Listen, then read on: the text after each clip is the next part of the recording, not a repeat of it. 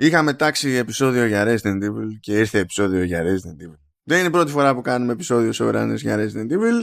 Είχαμε ασχοληθεί με μια τέλος πάντων με ένα limited series που για κάποιο λόγο όλο μαζί κρατούσε όσο μία ταινία ήταν CGI και τα λοιπά okay. ναι, αυτό το Resident Evil Infinite Darkness θα το βάλω και στα γιατί ήταν, θα το βάλω στα links στα, στα show notes γιατί ήταν ήταν μάπα και ταυτόχρονα είναι ευχάριστη εμπειρία το επεισόδιο για αυτό που το ακούω όχι για αυτό που βλέπει τη σειρά είναι λίγο απαλιώ. γιατί βγάζουμε ρε παιδί μου το άρθρο μας εκεί πέρα και είχαμε πει ότι γενικά είναι low point. Γενικά αυτά τα CGI movies, CGI TV shows και τα λοιπά που βγάζει συχνά πυκνά η Capcom εκεί πέρα που είναι κυρίως οι ιαπωνικές παραγωγές άσχετα με το ποιο είναι, ποια είναι η βασική γλώσσα ας πούμε στο, στους διαλόγους ε, γενικά είναι χαμηλό επίπεδο και πάει λέγοντας. και ταυτόχρονα όλα αυτά θεωρούνται ότι είναι κάνον όλα είναι, τα πάντα όλα είναι κάνον ναι, ναι και έτσι κι αλλιώς δεν υπάρχει και συγκλονιστικό αφηγηματικό επίπεδο στα, στα παιχνίδια ενώ υπάρχει ε, από άποψη προοπτικών ας πούμε ε, υπάρχει πάρα πολύ, πάρα πολύ σε ποσότητα πάρα πολύ ε, ζουμερό lore ε, και μπορεί να χτίσει ο καθένας παπάδες πάνω άμα θέλει και τον νοιάζει να το χτίσει στα, στα σοβαρά ειδικά δηλαδή από τα, τα πρώτα παιχνίδια ενώ έχουν γενικά πολύ περίπλοκο lore ε, μπορείς να βασιστείς από, να πιαστείς από όπου θέλεις και να πεις στείνω κάτι τέλος πάντων με βάση αυτό. Αλλά γενικά στην αφήγηση σε Resident οποιοδήποτε είδους κρατάμε όλοι μικρό καλάθι. Είναι, παρα... είναι στάνταρ αυτό συμπεριφορά. Να, να κάνω εγώ μια ερώτηση τώρα, εντάξει. Εγώ που δεν είμαι πολύ εμπειρός. Όταν λέμε τώρα τα πρώτα παιχνίδια, πιάνουμε απλώς τα παιχνίδια με τη σειρά τα οποία βγήκανε ή φέρει πριν πιάνουμε και παιχνίδια βάσει τώρα τι μπορώ να το θέσω βάσει του timeline.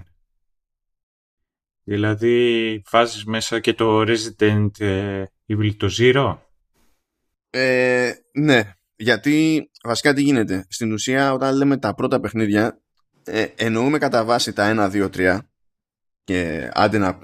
Ε, ανάλογα με τη θεώρηση του καθενός μπορεί να πιάσουμε το 4 ή να μην το πιάσουμε το 4 ε, αλλά υπολογίζουμε και το zero γιατί το, το zero μαζί με τα λοιπά από το zero μέχρι από το πρώτο πρώτο που βγήκε που δεν ήταν το zero γιατί βγήκε κατόπιν εορτής το zero. Ε, μέχρι την εποχή του Code Veronica βγήκε κάπου δεν θυμάμαι ήταν 2000 ξέρω ο something.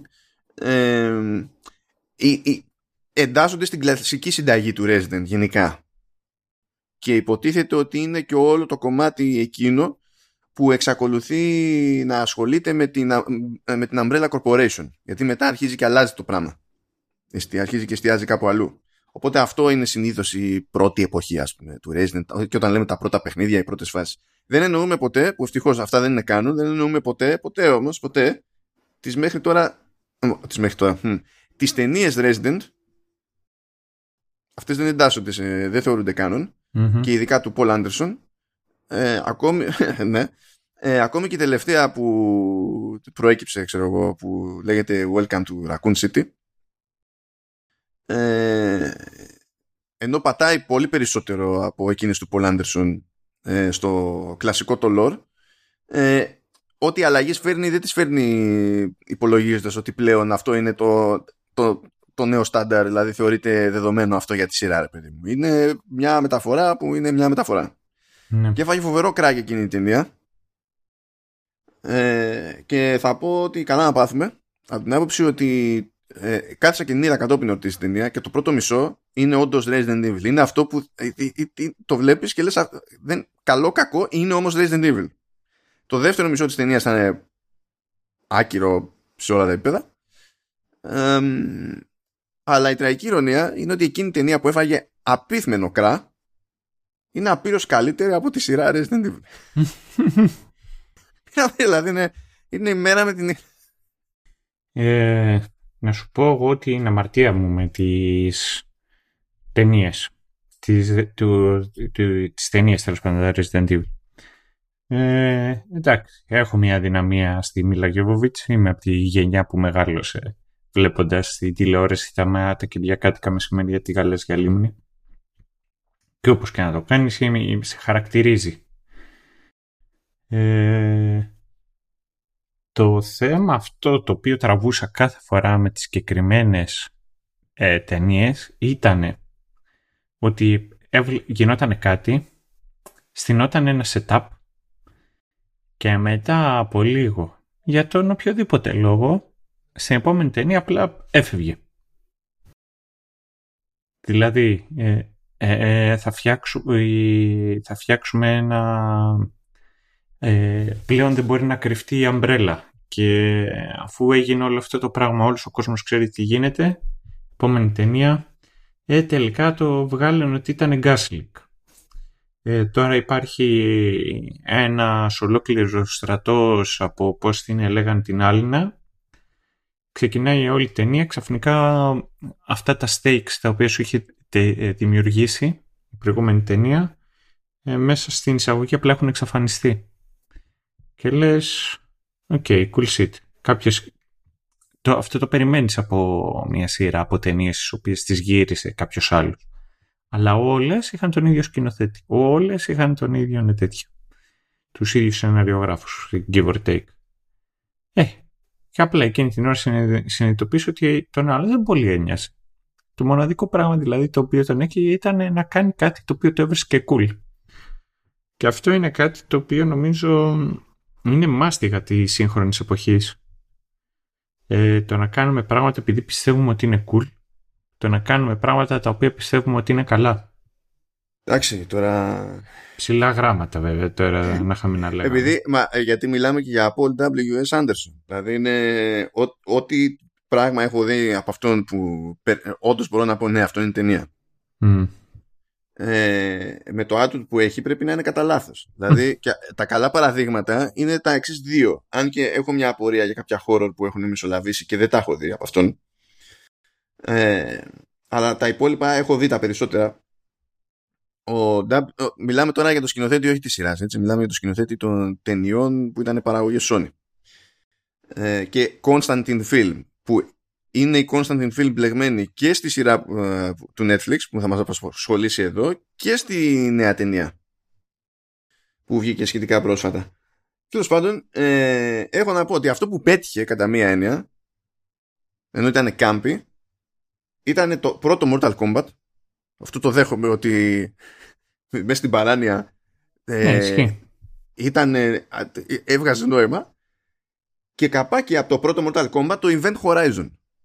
Το Event Horizon δεν ξέρω. Αυτό το οποίο έμαθα τώρα πρόσφατα για το Mortal Kombat είναι ότι εκείνη την εποχή έβγαινε, υπήρχε live action ε, σειρά ε, Σαμπρίνα. Μετά, μετά από αυτή την ταινία βγήκε Όχι, σειρά. όχι βρε. Αλλά, ναι. Σαμπρίνα. Και είχε να κάνει με τις περιπέτειες ε, της μάγισσας, τη Σαμπρίνα. Ναι. Και κάποια στιγμή... και κάνει ναι, κάμεο... Πες το, πες το. Κάνει κάμεο... Πώς τον λένε, ρε γαμώτη, τον ηθοποιό; Ε, Οχτροπή. Λοιπόν, κάτσε να σου πω. Γιατί είναι ο Κάρι Χιρογιού Κιταγκάβα που στην ταινία Mortal Kombat έκανε το Sang Chung.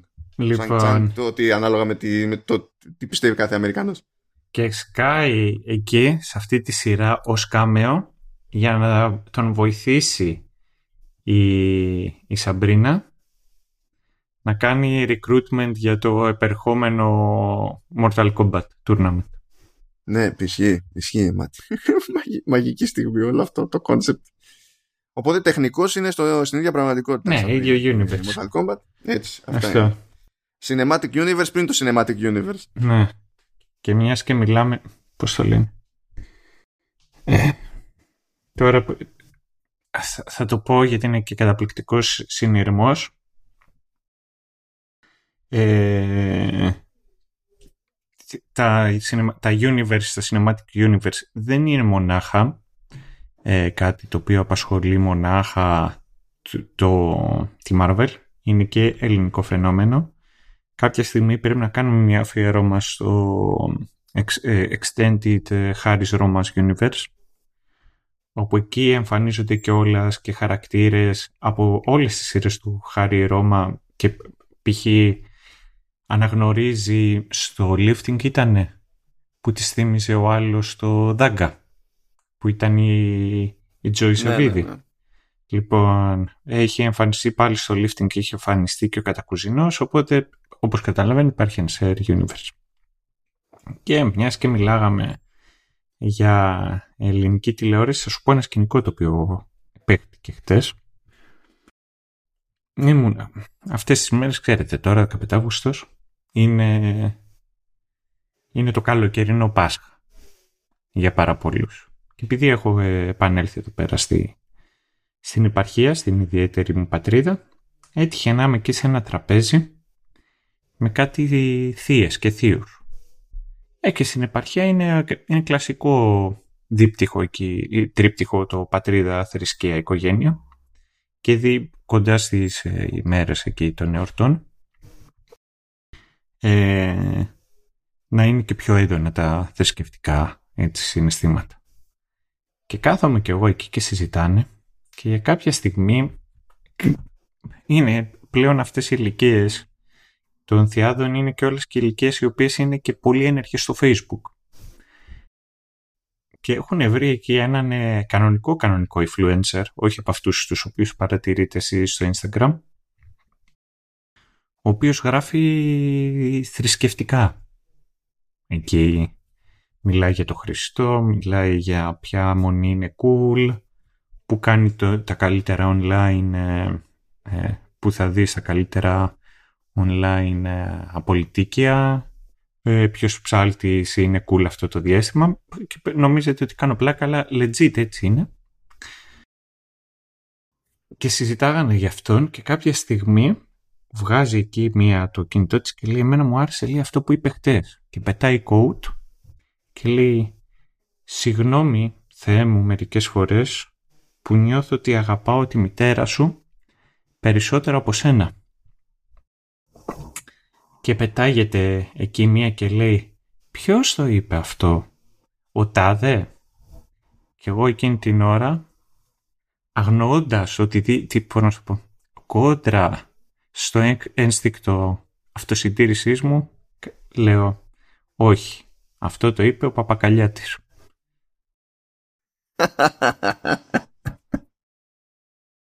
το θέμα είναι το κατάλαβε κανένας. Όχι. Ε, είδες. Απλά ήμουνα τέτοιο, ήμουνα ο awkward τύπος. για, για να πάμε σε άλλα awkward stuff εδώ πέρα. Λοιπόν, τι, τι, τι, να, θα, θα, κάνω ό,τι, θα κάνω ό,τι μπορώ. Λοιπόν, το,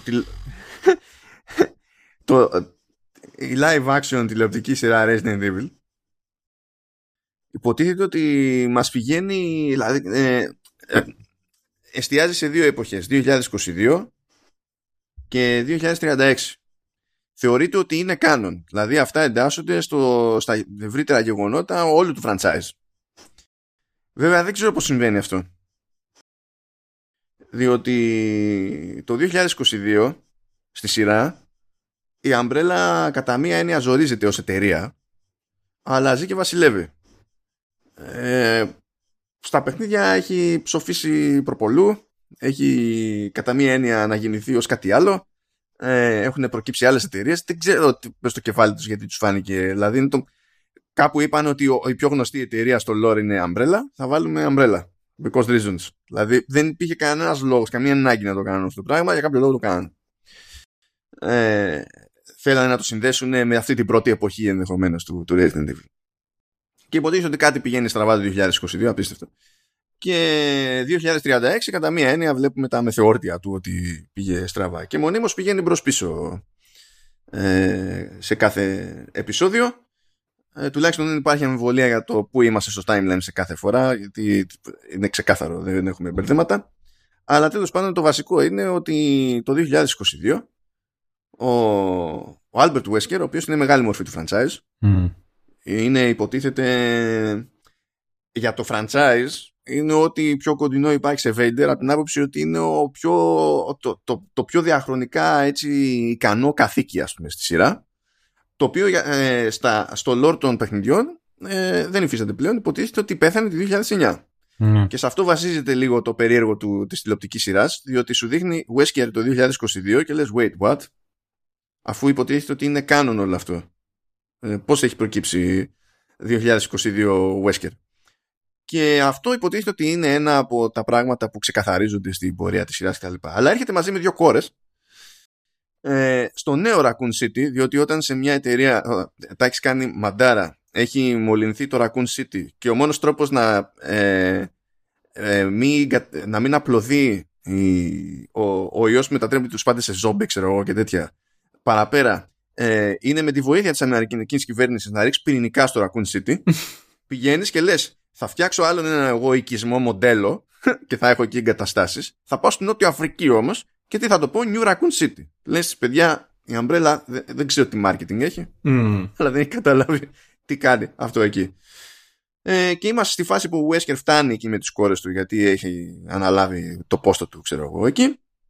Για κάποιο άγνωστο λόγο ε, ε, ε, λειτουργεί και σαν περίπου καινούριο HQ, τα κεντρικά, ας το πούμε, της, της Umbrella και υποτίθεται ότι δουλεύει εκεί πέρα ο Wesker ως ε, επιστήμον και προσπαθεί να αναπτύξει, να τελειοποιήσει μάλλον ένα καινούριο προϊόν που λέγεται Joy και υποτίθεται ότι σε αυτό έχει ποντάρει όλη της τη τύχη ως εταιρεία ξέρω εγώ η Umbrella διότι τα έχει κάνει μαντάρα στο, στο παρελθόν τώρα εντάξει δεν είναι ότι δεν ζει και τα λοιπά αλλά θέλει ένα μεγάλο hit σε φάρμακο ξέρω εγώ σε, σε κάτι και βλέπουμε το τι γίνεται σε εκείνη την πάντα και βλέπουμε και το τι, πώς μετεξελίχθηκαν τα πράγματα στο 2036.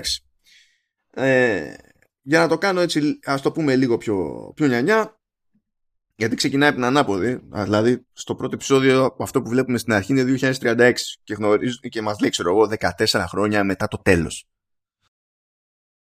Με τη, με τη μία είναι, έχει, το έχουμε γυρίσει σε post αποκάλυψη και λες τι συνέβη εδώ; Δεν είναι, τέλος πάντων, OK. Okay.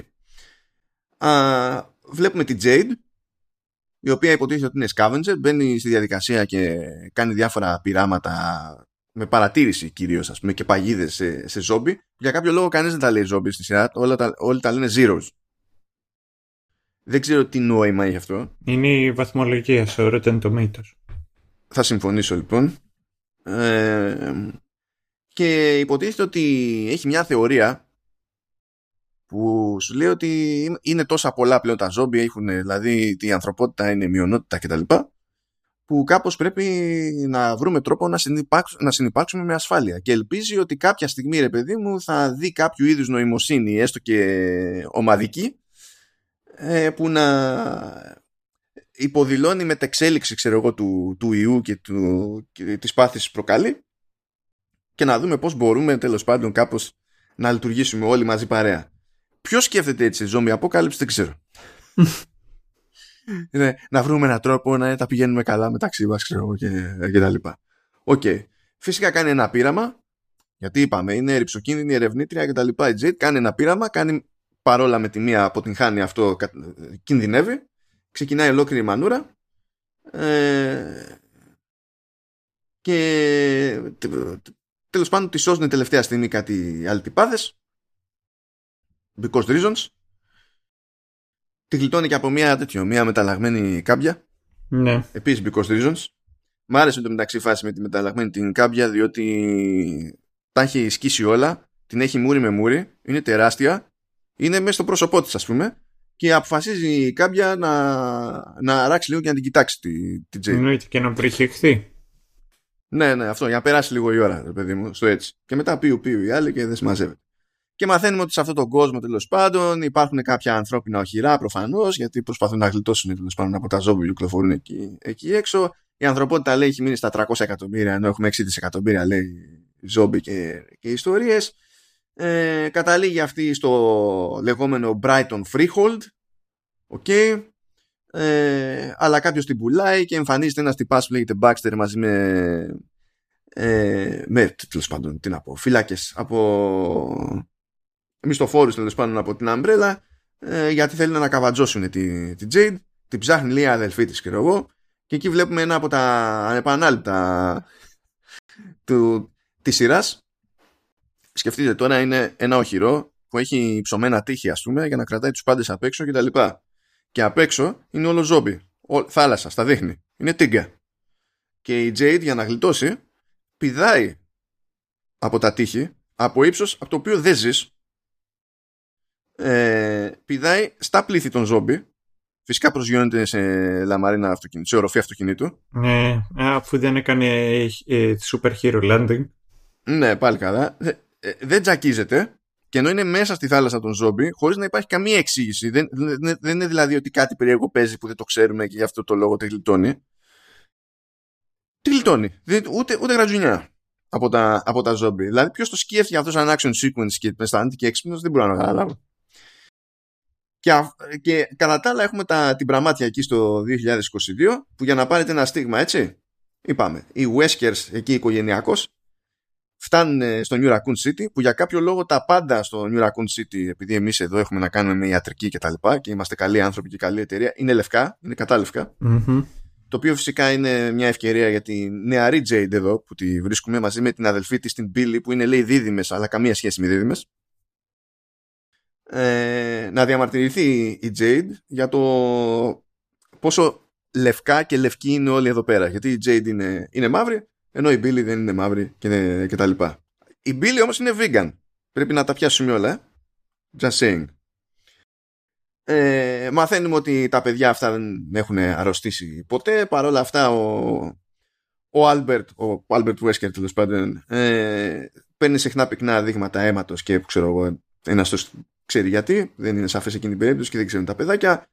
Ε, αλλάζουν σχολείο, η Billy με τη μία γίνεται θύμα bullying και κτλ. Δεν μπορεί να την παλέψει. Τα έχει ξαναπεράσει αυτά σε προηγούμενα ε, σχολεία. Η αδελφή της, η Jade, αποφασίζει να φορέσει μια μάσκα, να πάει να κάνει τόπι το, το, το άλλο το κορίτσι που στην ουσία έσφιξε την Billy και ως καλή αδελφή έβαλε μετά τη μάσκα στο φοριαμό της Billy για να το χρεωθεί η Billy αλλά αυτό μέσα στο μυαλό της ήταν καλή ιδέα γιατί έτσι η Billy θα φαινόταν badass και δεν θα είχε πρόβλημα μετά, δεν θα την άγγιζε κανένας. Μιλάμε. Mm. Only genius. Only genius. γιατί, να μην για... γιατί να μην τα ξέρω αυτά τα κόλπα όταν ήμουν μικρός. Ναι, φοβερό, φοβερό. Δηλαδή, θέλω να γλιτώσω την αδελφή μου ε, ε, ρίχνοντας ξύλο σε κάποιον και φροντίζω να χρεωθεί η αδελφή μου στο σχολείο ότι έριξε ξύλο σε κάποιον. Μιλάμε τώρα για, γρα... για γράψιμο, όχι, όχι βλακίες. όχι, όχι. Και μιας και μιλάμε για βλακίες, το, το Joy που είναι το σκεύασμα που προσπαθεί να αναπτύξει η Umbrella, ε, μας λένε ότι βασίζεται στο λεγόμενο T-Virus. Το T-Virus είναι αυτό που κάνει τους πάντες, τους πάντες ζόμπι, μεταξύ άλλων. Αλλά υπό συνθήκη μπορεί να δημιουργήσει και τέρατα τέλος πάντων ε, πιο fancy γιατί ο στόχος του T-Virus εξ αρχής στην Umbrella ήταν ε, να χρησιμοποιηθεί για να, να φτιάξουμε και καλά bioweapons και να τα πουλάνε μετά στο στρατό κτλ. Ε, και λες ναι, φυσικά, έχεις ένα αποτυχημένο, ένα αποτυχημένο ιό που σου δημιουργεί εδώ και δεκαετίες πρόβλημα παντού και λες θα φτιάξω ένα καινούριο και θα το βασίσω σε αυτόν τον, σε αυτόν τον ιό του πάνω. Στο πρώτο επεισόδιο, επίσης όλα αυτά γίνονται στο πρώτο επεισόδιο, έτσι, ε, η Μπίλη μαθαίνει ότι, μάλλον υποψιάζεται ότι στην Αμπρέλα, όπου δουλεύει ο μπαμπάς, υπάρχει πιθανότητα να κάνουν πειράματα σε ζώα. Και επειδή είναι vegan δεν τα σηκώνει αυτά ε, και I kid you not ε, ενώνει τις δυνάμεις της με την Jade χρησιμοποιούν τη φωνή του πατέρα τους για να περάσουν το, φοβερό σύστημα ασφαλείας στο Umbrella HQ φτάνουν στα, στα εργαστήρια ε, και τα κάνουν και εκείνες μαντάρα και στο τέλος ένας μολυσμένος σκύλος που είναι κλασικό reference αυτό τώρα για τα, τα ζομποσκύλια στο, στο Resident Evil ε, δαγκώνει μία την πύλη και φαίνεται να είναι του, του θανατά. Προσέξτε, έτσι. Πήγανε τα κοριτσάκια casual. Σε, σε R&D facility, σε μία από τις μεγαλύτερες εταιρείες στον κόσμο, όχι να τα λέμε αυτά, και, και το κίνητρο ήταν ότι ε, δεν δε σηκώνουμε animal testing επειδή είμαστε vegan. Ναι. Α, από όλα τα κίνητρα του σύμπαντος, ξέρω εγώ, η λογική ήταν αυτή. Και κάπου εκεί περιφερειακά μαθαίνουμε ότι πριν μεταφερθεί το HQ εκεί και συνεχιστεί το RD για το Joy εκεί, ε, υποτίθεται ότι έτρεχε στο, στη Τιχουάνα, στο Μεξικό, και είχαν και εκεί πέρα άλλο ένα περιστατικό που ξέφυγε το πράγμα και άρχισαν να μολύνονται και τα λοιπά και ταυτόχρονα κάνουν και PR spin εκεί για να το γλιτώσουν. Ε, αυτό είναι το στήσιμο που παίζει στη, στη σειρά. Ε, και από το πρώτο επεισόδιο από το πρώτο επεισόδιο παίζει non-stop γκρίνια από την Jade ε, για το πόσο λευκά είναι τα πάντα γιατί δεν υπάρχουν άλλοι μαύροι στο, στα πέριξ του, καλά εκτός από τον Wesker που είναι μαύρος εδώ πέρα καμία σχέση με το παιχνίδι ε, αλλά αυτό δεν ξέρω μπορεί να έχει διαμαρτυρηθεί κανένας επειδή γενικά το look του Wesker ε, έχει χρησιμοποιηθεί για τόσα χρόνια που θεωρείται ρε παιδί μου στάνταρ οπότε είναι τελείως ανάποδο αυτό που έχουν κάνει τουλάχιστον εμφανισιακά στη σειρά αλλά αυτό ειδικά δεν με ένιαξε καθόλου. Συν της άλλης παίζει ο Lance Reddick που πρέπει να είναι περίπου ο μόνος που παίζει εκεί μέσα. Ναι. στη, σειρά. Δηλαδή, τουλάχιστον αυτή είναι η παρηγοριά μου βλέποντας τη σειρά ότι έβγαλε και ένα μεροκάμ το παραπάνω ο Reddick. Γιατί το, του έχω μια συμπάθεια. Οι υπόλοιποι είναι εντάξει, σχεδόν, δηλαδή σχεδόν ε, universally κουλή στην όλη φάση. Αλλά και να μην ήταν, το γράψιμο είναι άθλιο ε, και δεν υπάρχουν αυτά που, που ζούμε εδώ πέρα. Ε, και αυτό που ξεκαθαρίζεται αρκετά και με το καλημέρα είναι ότι υπάρχει μια κόντρα μεταξύ Billy και Jade από την άποψη ότι η Billy είναι ευάλωτη, έχει κάποια anger έχει κάποια θέματα τέλος πάντων ε, που τους έχουν δημιουργήσει πρόβλημα κοινωνικοποίησης και στο παρελθόν. Ε, ενώ η Jade είναι φυσικά φυσικά είναι The Black Teen Strong Female. Φυσικά είναι. Το, αλλά έχει τις χειρότερες ιδέες για όλους τους πάντες και τα πάντα ανά πάσα ώρα και στιγμή και απλά είναι obnoxious ε, απλά πηγαίνει κόντρα σε όλους όλη την ώρα χωρίς να βγαίνει καθόλου νόημα δηλαδή το, το μόνο νόημα είναι ότι εγώ απλά πηγαίνω κόντρα είναι αυτό θα πει κάποιος εφηβεία ναι αυτή είναι η μόνη σοβαρή δικαιολογία αλλά ούτε αυτό δικαιολογεί. Δηλαδή, ούτε στην εφηβεία σου φαίνεται φοβερή ιδέα να το βοηθά την αδελφή μου που έχει πρόβλημα στο σχολείο και την ενοχοποιώ για ξυλοδαρμό να πηγαίνετε πακέτο. Και στην εφηβεία θέλει λίγη προσπάθεια για να τα συνδυάσεις αυτά mm. στο κεφάλι σου. Και γενικά η Jade προχωρά σε όλη αυτή τη σειρά έχοντας μόνο κακές ιδέες. γενικά δεν είναι περίεργο ότι υπάρχει τόση πολλή πληροφορία στο πρώτο επεισόδιο. Ε, υπάρχει έτσι κι αλλιώς το, το lore είναι περίπλοκο στη, σε όλο το, το franchise αλλά έχουν εντύπωση ότι στη συγκεκριμένη σειρά με το να έχουν τόσα βήματα εδώ και εκεί και ψηλοδεπτομεριούλες που δεν οδηγούν πουθενά ε, είναι αυτό που αντιλαμβάνονται ως ε, καλό γράψιμο. Ναι. και γενικά δεν μπορώ να πω ότι στη σειρά που κρατάει εκεί πέρα μόλις 8 επεισόδια ε, γίνονται μονίμως πράγματα αλλά είναι μονίμως ανούσια. Ε, πριν τέλος πάντων πριν, πριν που με καν αν και φαίνεται η γενική εικόνα μέσα. Όχι ρε, μα, μα, μα ε, μην τα λες αυτά, συνέχισε. Ε, ε, ναι, θέλω, θέλω να σταθώ λίγο σε συντελεστές ε, γιατί στην ουσία creator ε, και showrunner και τα λοιπά είναι ο Andrew Dubb και ήμουν σε φάση τι είναι αυτό; Και τώρα θα σοκαριστεί, Σταύρο. Ναι.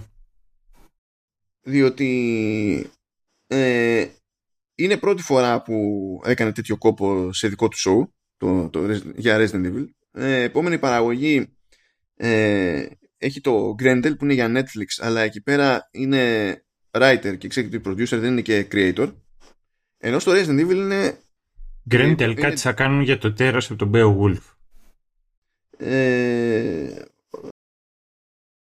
το όχι βασικά το εννοούν αλλιώς αυτό το πράγμα. Είναι από κόμικ αυτό. Ναι, νυχάω, ναι. Ε, Τέλος πάντων, ε, ενώ Resident Evil είναι creator, είναι, δηλώνει και writer σε δύο επεισόδια από τα 8 από ό,τι φαίνεται και executive producer. Θέλω να σου πω όμως τι έκανε πριν. Hit me. Ήταν ένας από τους writers και κατέληξε και executive producer και σε κάποια φάση έγινε και co-showrunner, δεν θυμάμαι, ανάλογα με τη σεζόν στο Supernatural. Ποια σεζόν, ρε; Κάτσε ένα λεπτό τώρα γιατί με εκνεύρισες. ε, ποιος είναι; Ποιο... Ο Άντριου Νταμπ, ε; Άντριου Νταμπ. Λέει, season 5 περίμενε, περίμενε, περίμενε, περίμενε τώρα. Ποιο, ποιο, ποιο, ποιο έκανε; season, ποια season, supervisor. story editor, executive producer, που ήταν εκεί; 7. Πες μου ότι 7 είναι αυτή η οποία φοβάμαι. Ναι. Τώρα εξηγούνται όλα.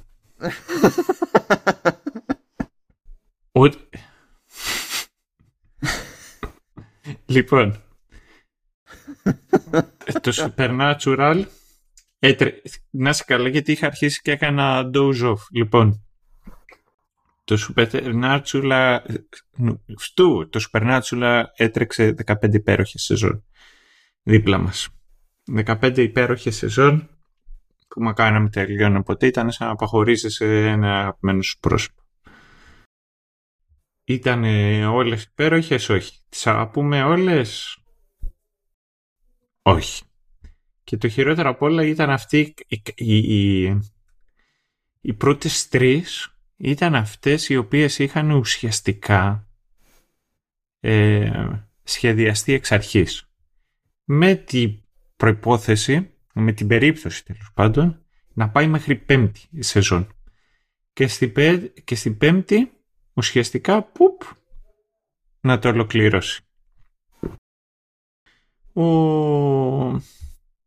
Όμως αυτό δεν έγινε. Σε καμία περίπτωση, δεν έγινε σε καμία περίπτωση και συνεχίστηκε για άλλες 10 σεζόν. Τι συνέβη όμως από εκεί και πέρα; Ε, μετά τον Κρύπκι, ο οποίος το είχε, ε, υπήρχαν διάφοροι showrunners. Η Σέρα Γκάμπλ, ο Τζέρεμι Κάρβερ, ο Ρόμπερτ Σίγκερ και ο Άντριου Νταμπ, ο οποίος έπιασε από 12 μέχρι 15.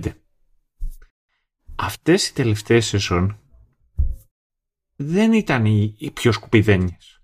Αλλά εκεί που τον εβλέπω ότι όντως ασχολήθηκε ήταν η 8η, ε, όχι η 7η, η οποία είναι μακράν η χειρότερη σεζόν του Supernatural, ίσως τις χειρότερες σεζόν στη τηλεόραση ever. Για όσους το έχετε δει, έχει να κάνει με, με τους Leviathans που για κάποιο λόγο αποφασίσανε, τους δημιουργήσαν αυτούς, φτιάξανε ένα lore και το κάνανε όλο γύρω από αυτό και ήταν, πώς να σου πω,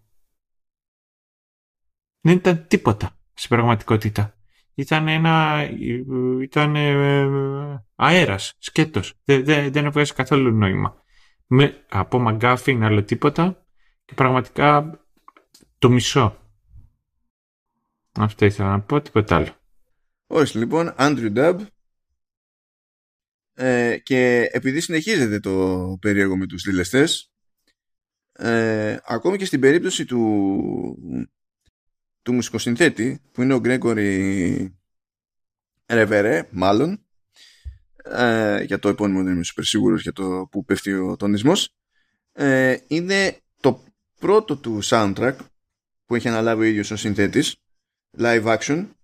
Ε, έχει δηλαδή το μόνο πιο έτσι τροφαντό που έχει κάνει από αρχή μέχρι τέλους είναι για, για μια σειρά κινουμένων σχεδίων του 2008 Super Strikers και έχει να κάνει με ποδόσφαιρο ε, υποτίθεται ότι έχει συνεργαστεί στο, στο παρελθόν με τον Deadmau5 και γι' αυτό έχει συμμετοχή με κομμάτι ο Deadmau5 στο soundtrack της σειράς φαντάζομαι και κατά τα άλλα ο τύπος ε, λειτουργεί συνήθως υποστηρικτικά. Δηλαδή, υποτίθεται ότι τα credits που έχει είναι στο music department και κάνει music arrangements, ξέρω εγώ, sound design ή ξέρω εγώ μπορεί να έχει φτιάξει τη μουσική του τρέιλερ κτλ.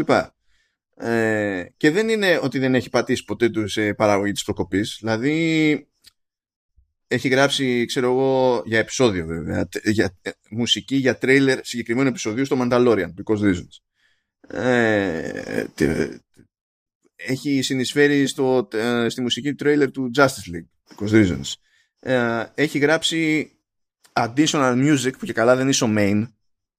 Ναι. Είσαι, είσαι ο ήλωτας. Δηλαδή γράφει τα βασικά τα καλά ο main και σε τραβά κουπί για να συμπληρώσεις μετά. Ήταν και καλά στο Teen Wolf. Δεν είναι ότι δεν έχει βρεθεί ποτέ πουθενά, ας πούμε. Ακόμα και στο. Για κάποιο λόγο γράψε τη μουσική για το τρέιλερ του Mass Effect Andromeda. Ναι, τέλος πάντων. Δηλαδή, είναι στα πέριξ κάποιων παραγωγών, ξέρω εγώ, στο έτσι. Αλλά γενικά δεν έχει πολύ γράψει και το, το feel που έχει εδώ πέρα γενικά η μουσική του είναι κατά βάση ηλεκτρονικό αλλά δεν ξέρω αν το παίρνει απόφαση ότι φαντάζεται μάλλον δεν ξέρω αν φαντάζεται ότι θέλει ε, να πιάσει ένα vibe που να είναι το ε, η σύγχρονη μουσική επένδυση επίπεδου 28 μέρες μετά. Αν, δεν ξέρω αν το πιστεύει αυτό γιατί αν το πιστεύει είναι προσβλητικό. Ναι. το, το soundtrack είναι καθόλου αδιάφορο. Ε, δηλαδή αν εξαιρέσεις το κομμάτι του Dead που υπό συνθήκη μπορεί να είναι χρήσιμο ας πούμε ε, που είναι και το μόνο που έχει φωνητικά ένα, ένα κομμάτι από τα υπόλοιπα ας πούμε τρώγεται. Λες και εγώ εντάξει έχει λίγο ενδιαφέρον εδώ πέρα. Και όλο το υπόλοιπο είναι δηλαδή το, το ξεχνάς πριν σταματήσεις να τα ακούς. Καθώς παίζει. Ούτε καν opening theme το, δεν έχει ενδιαφέρον το, η σειρά τίποτα. Είναι τα πάντα παντού νερόβραστα δηλαδή ε, η φάση είναι αναπάντεχα τσιπική σε διάφορα επίπεδα. Δηλαδή μουσική, παραγωγή, τα άτομα που πήγανε και διαλέξανε και, και τα συνάφη. Δηλαδή εντάξει, όταν, όταν ο έμπειρος σου, ο, ο πιο αναγνωρίσιμος τέλος πάντων επί της οθόνης είναι ο Lance Reddick. Ο Lance Reddick είναι κυρίως character actor. Είναι καλός. Αλλά σπάνια είναι main σε οτιδήποτε. Ναι, αυτό ήθελα να πω. Δεν τον θυμάμαι κάπου να έχει main. Ναι, ας πούμε ήταν. Ε, ε, είναι καλός και παίζει, έπαιζε σταθερά σε ένα μάτσο σεζόν ξέρω εγώ του boss ε, το πιο main που θυμάμαι να έχει που δεν ήταν ο πρωταγωνιστής αλλά ε, ήταν όντως βασικός χαρακτήρας τέλος πάντων ήταν σε video game, ήταν το Quantum Break της Remedy ε, και από εδώ και από εκεί σκάει ρε παιδί μου και συνήθως παίζει επειδή είχε ένα στυλάκι κάπως έτσι περίεργο ε, συνήθως το βάζουν και παίζει αυτό και εγώ ψιλοχάρηκα ήταν δηλαδή μόνη μου χαρά στο, στο Resident και επειδή μάλλον τους τα πήρε λίγο παραπάνω ε, και επειδή σε κάποια φάση αν, ε, ε, αναγκάστηκε να παίξει και πέραν αυτού του στυλ που τον βάζουν να παίζει συνήθως. και λέω, όχ, παίζει κι αλλιώς. Γιατί δεν τον πετύχε να πουθενά ρε παιδί μου είναι, τρώει τρελό typecasting ο Κακομύρης και λέω εντάξει μπράβο τουλάχιστον ξέρω εγώ ξεσκεύρωσε λίγο σε, σε κάποια σημεία αλλά δεν, δεν ξέρω τι να, τι, τι, τι, να, τι να πρωτοπώ για την όλη φάση. Δηλαδή, όπου υπάρχει μια προσοχή στην παραγωγή, ε, όλα τα, τα πέριξ σε αναγκάζουν να λυπάσαι γιατί λες πω πω ρε φίλε πεταμένα δεσά. είναι, είναι, είναι φοβερό και το, το νιώθω ακόμη και από το πρώτο επεισόδιο θυμάμαι, ε, ξέρετε το κλασικό τώρα έτσι σε υποτιθέμενο horror κάνουμε ένα κοντινό και κάνει πολύ ήπιο zoom λίγο λίγο σε κάτι. Και φροντίζουμε λίγο τις συχνότητες στη, στη μουσική που συνοδεύει αυτό το πλάνο να σε ζορίζουν λίγο, να σε να ανησυχούν κάπως. Και καλά το βλέπουμε ότι είναι προοικονομία για κάτι που θα γίνει ξέρω εγώ και θα είναι λίγο τρομακτικό ή λίγο ξέρω εγώ κάπως.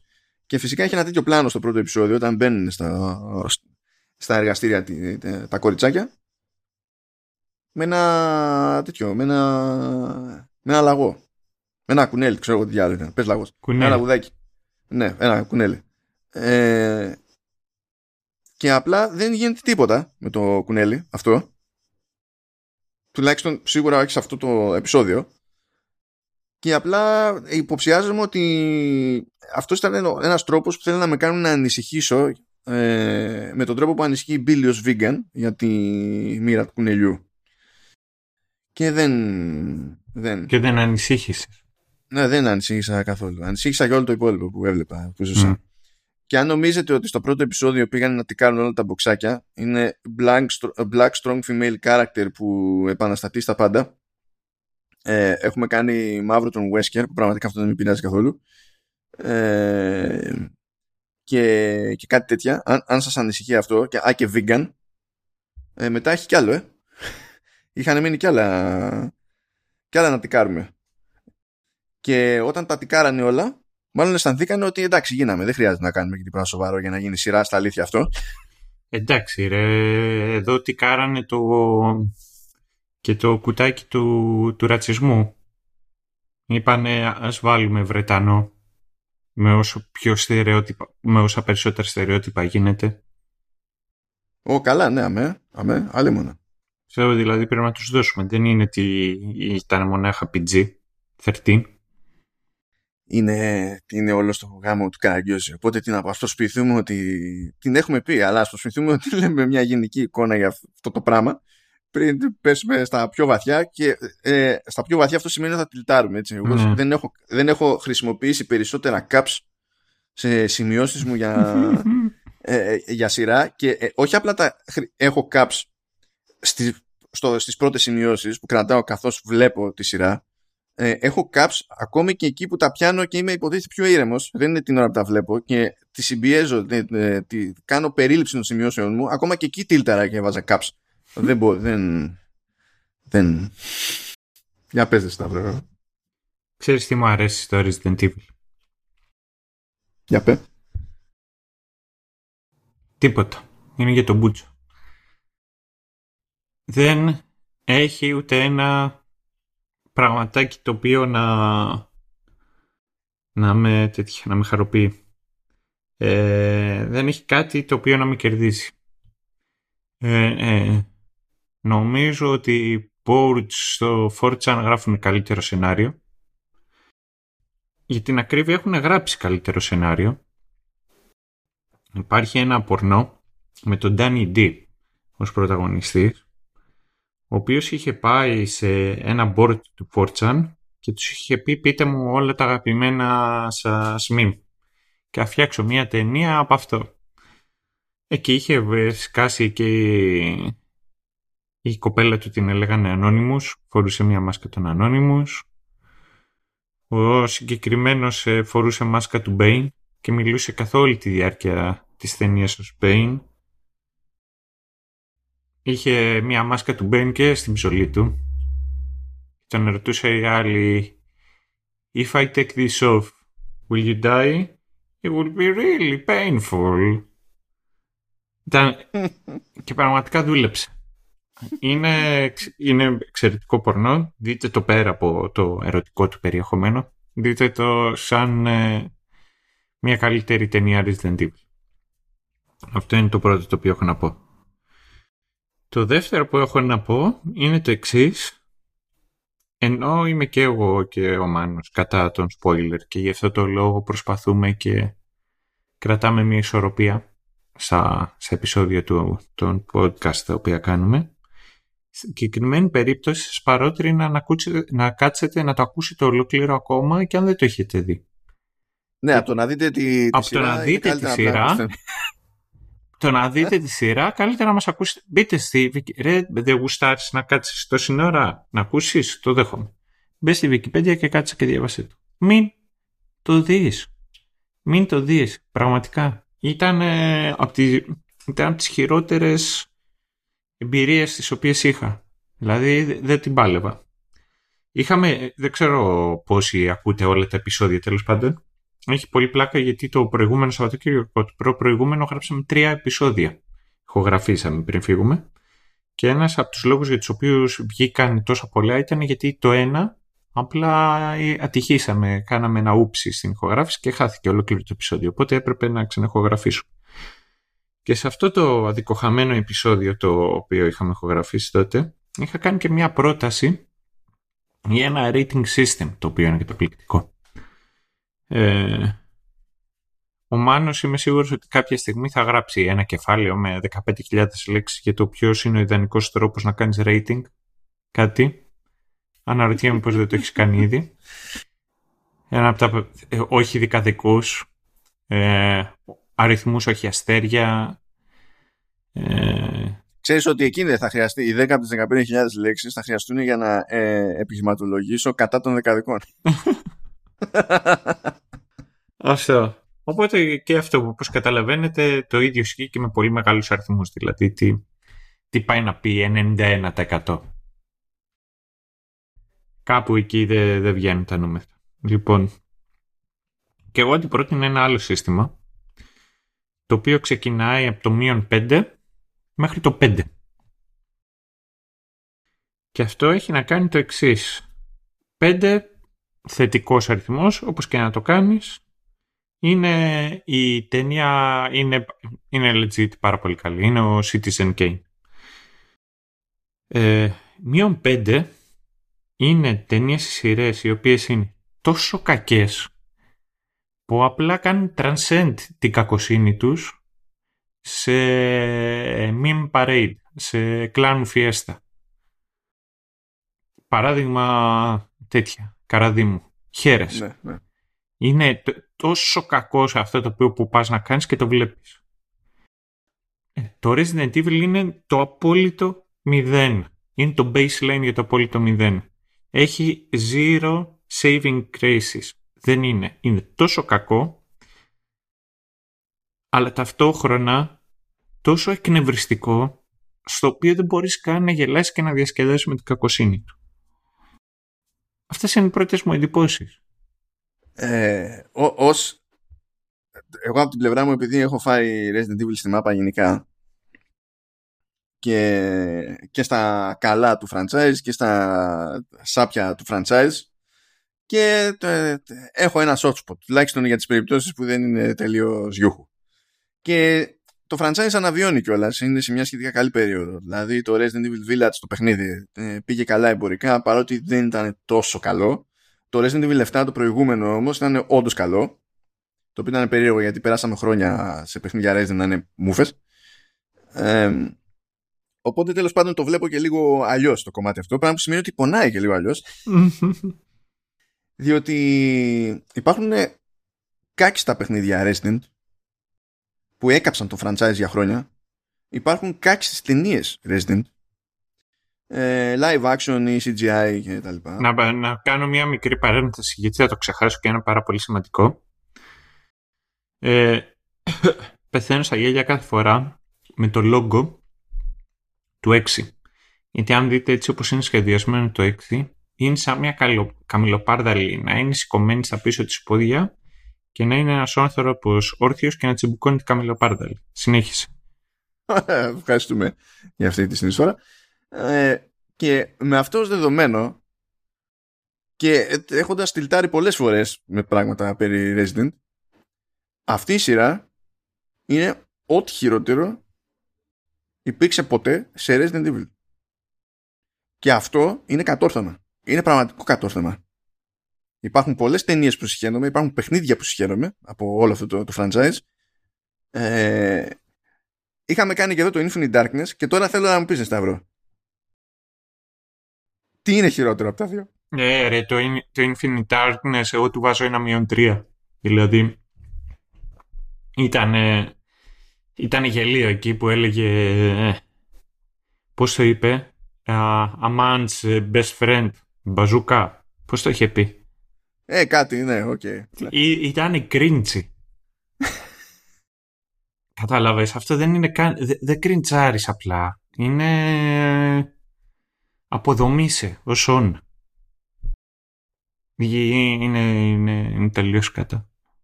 Είναι, είναι ό,τι χειρότερο. Δεν υπάρχει χειρότερο πράγμα σε, Resident Evil και είναι ταυτόχρονα και από τα χειρότερα πράγματα ever σε ψυχαγωγικό υλικό, σε παραγωγή ό,τι να είναι άθλιο.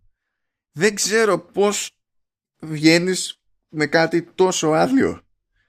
Ενώ έχεις το περιθώριο... Και τι με θίγει ένα έξτρα; Αυτό το υπογραμμίζω και σε σημεία παρακάτω, γιατί υπάρχουν συγκεκριμένες αναφορές. Είναι ότι οι τύποι που έχουν ασχοληθεί στο Writer's Room τέλος πάντων, φαίνεται ότι ξέρουν πολλά πράγματα από το lore. Ξέρουν και μερικά πράγματα από το lore που είναι καμένα. Που δεν είναι λογικό. Δηλαδή τα ξέρεις μόνο αν είσαι φαν.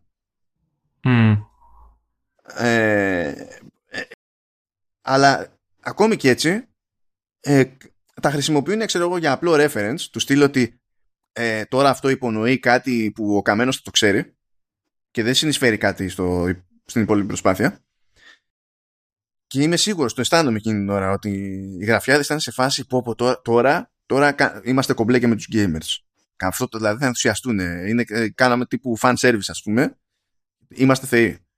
Και απλά εκνευριζόμουν κάθε φορά που έβλεπα τέτοιο κλασικό reference ας πούμε για Resident. Με πόναγε περισσότερο που το ήξερα. Τι, τι υποτίθεται ότι κάνουν εκείνη την ώρα και ότι μάλλον έχουν μεγάλη ιδέα για την πάρτι τους. Ε, γιατί ήταν, ήταν αυτό, ήταν απλά fan service. Δεν οδηγούσε πουθενά. Πουθενά, πουθενά. Δηλαδή διαβάσανε το lore και δεν καταλάβανε τίποτα. Απλά τους μείνανε κάποια, κάποια set pieces και σου λέει θα προσποιηθούμε ότι, ότι κάνουμε κάτι. Τέλος πάντων. Ε, έστω ότι. Να πούμε ότι και καλά πάμε για spoilers. Να πούμε ότι και Ναι, καλά ναι. πάμε για spoilers. Περαστικά σας. Ναι, παιδιά, κάντε, κάντε υπομονή εδώ πέρα γιατί η αθλειότητα δεν έχει τελειωμό. Είναι. Τι, τι να πω. Είναι. Όπως είπε και ο Σταύρος, είναι η χειρότερη εμπειρία που Καραδίμου γιατί Μμμ. στη, στην πορεία της Καραδίμου γελάς όλη την ώρα. Εδώ εκνευρίζεις. Εδώ εκνευρίζει. Τέλος πάντων, πάμε. Στο 2022 είπαμε. Έχει δαγκωθεί η Billie. Ο Άλμπερτ ξέρει ότι αυτό δεν είναι καλή φάση γιατί ήταν μολυσμένο με T-virus ο, ο, ο σκύλος οπότε σου λέει έχει μολυνθεί και η Billie θέλει να το κρατήσει κρυφό για να μην γίνει κανένα τζέρτζελο ε, εκεί συναντάμε και την Εύελιν Μάρκους η οποία Εύελιν Μάρκους είναι από μόνη της ένα reference διότι δηλώνει εγγονή ε, του, του Μάρκους που υποτίθεται ότι είναι ας το πούμε τώρα ο- και καλά γιατί είναι και δεν είναι ε, είναι ας πούμε ο κακός στο Resident Evil Zero και ένας από τους τρεις βασικούς ιδρυτές της Umbrella. Οπότε είναι φιγούρα τέλος πάντων που έχει, ε, τε- ξέρεις, μια θεωρητική βαρύτητα, ρε παιδί μου, από πίσω.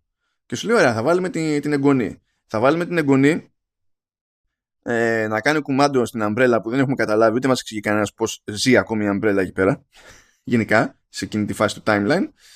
Ε, και φυσικά θα είναι θα είναι, θα είναι σκληρή, θα είναι CEO, ξέρω εγώ, έχουμε κότσια strong female και λεσβία, γιατί έτσι πάνε αυτά. Αλλά έτσι πάνε αυτά στα μυαλά αυτών των γραφιάδων. Και φυσικά όλο αυτό ε, μεταφράζεται. Συγγνώμη, δεν είναι λεσβία, αλλά ταυτόχρονα. α, Όχι, είναι λεσβία. Είναι. Ναι, ναι, αλλά ταυτόχρονα δεν είναι φλέρτα, ρε, το Wesker. Ξεδιάντροπα. Να σου πω, δεν μου μείνει εμένα αυτή η εντύπωση. Εσύ Ε, πρέπει εγώ θα να στην είχες αρχή πάθει σοκ ότι- εκείνη την ώρα, ναι, ναι. Ναι, εκείνη την ώρα εγώ είχα αυτή την εντύπωση, δηλαδή ότι γυρίσανε λιγάκι και λέγανε χαχαχά. Ε, και όλα έχουμε αντιστρέψει λιγάκι και τους ρόλους αυτή κάνει λίγο χαράς. Έτσι τουλάχιστον είχα εγώ Ναι, στο μυαλό μου. Γεν- ε, γενικά η, η Evelyn Marcus στη σειρά ε, επειδή πρέπει να είναι strong female και ταυτόχρονα πρέπει να είναι και η καθηκάκη της υπόθεσης γιατί στην τελική τρέχει την Umbrella παίρνει όλα αυτά τα χαρακτηριστικά του, του, του φαλοκράτη εκατομμυριούχου Ναι, ναι. Δηλαδή φέρεται σε όλους άθλια έχει τη σύζυγο εκεί πέρα και την αντιμετωπίζει σαν γυναικάκι ξέρω εγώ και, και ό,τι να είναι είναι, είναι άθλια, είναι άθλια. Δεν ξέρω τι υποτίθεται ότι προσπαθούν να πετύχουν ε, ε, στη σειρά κάνοντας και αυτό. Δεν, δεν το καταλαβαίνω τι, τι, τι πάνε να κάνουν. Γέλασα λίγο βέβαια με την ηθοποιό που είναι η Παύλα Νούνιες ε, που κάνει την Evelyn Μάρκους διότι εκείνη τουλάχιστον γεννήθηκε στην Τιχουάνα. Οπότε λες τέλος πάντων εντάξει. Ε, επίσης βλέπουμε το, τον Άλμπερτ να κοιτάζει ένα ρολόι που τρέχει σε αντίστροφη μέτρηση εκεί πέρα και υποτίθεται ότι βαράει εκεί ε, το, το alarm ε, δεν ξέρουμε ακριβώς τι, τι παίζει. Προσπαθεί να κουράρει την, την Billie. Η Jade εντωμεταξύ προσπαθεί να μάθει περισσότερα για το ότι υποτίθεται ό,τι έγινε στη, ε, στην Τιχουάνα αλλά δεν μπορεί να, δεν έχει κανονική πρόσβαση στο web γιατί παίζει το firewall της Umbrella στη, στην περιοχή. Η Evelyn σφίγγει εκεί πέρα τον Albert γιατί λέει πρέπει ε, σε δύο μηνάκια να βγάλουμε το Joy. Ε, έχει προβλήματα δεν με ενδιαφέρει η λίστα ε, η, Bill, η μολυσμένη Billy έτσι, θέλει να βγει βολτίτσα με το σκυλάκι, τον Παύλο ναι. που ο Παύλο, προσέξτε να δείτε, καταλαβαίνει ότι κάτι, κάτι είναι off στην πύλη και την αντιμετωπίζει εχθρικά.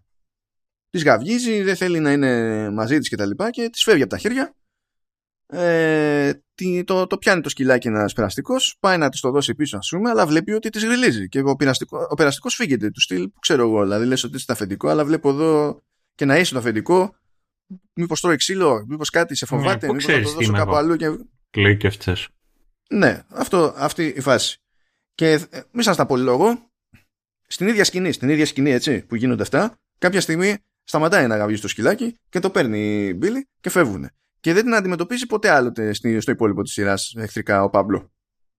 Εντάξει, ρε, της έκανε μουτράκια, ρε, της έπαιζε, το έπαιζε hard to get. Δηλαδή έγινε αυτό το πράγμα για να μας δείξει ότι αντιλαμβάνονται τα ζώα, ας πούμε, ότι κάτι περίεργο παίζει με την πύλη. Και απλά έγινε, ήταν ένα, ένα, ένα random πράγμα. Το βάλαμε και το τελείωσε, ας πούμε. Στο μεταξύ η πύλη αρχίζει να φτύνει αίμα, κυριολεκτικά. Και τα λοιπά. Είναι αυτά τα, τα προβλέπε.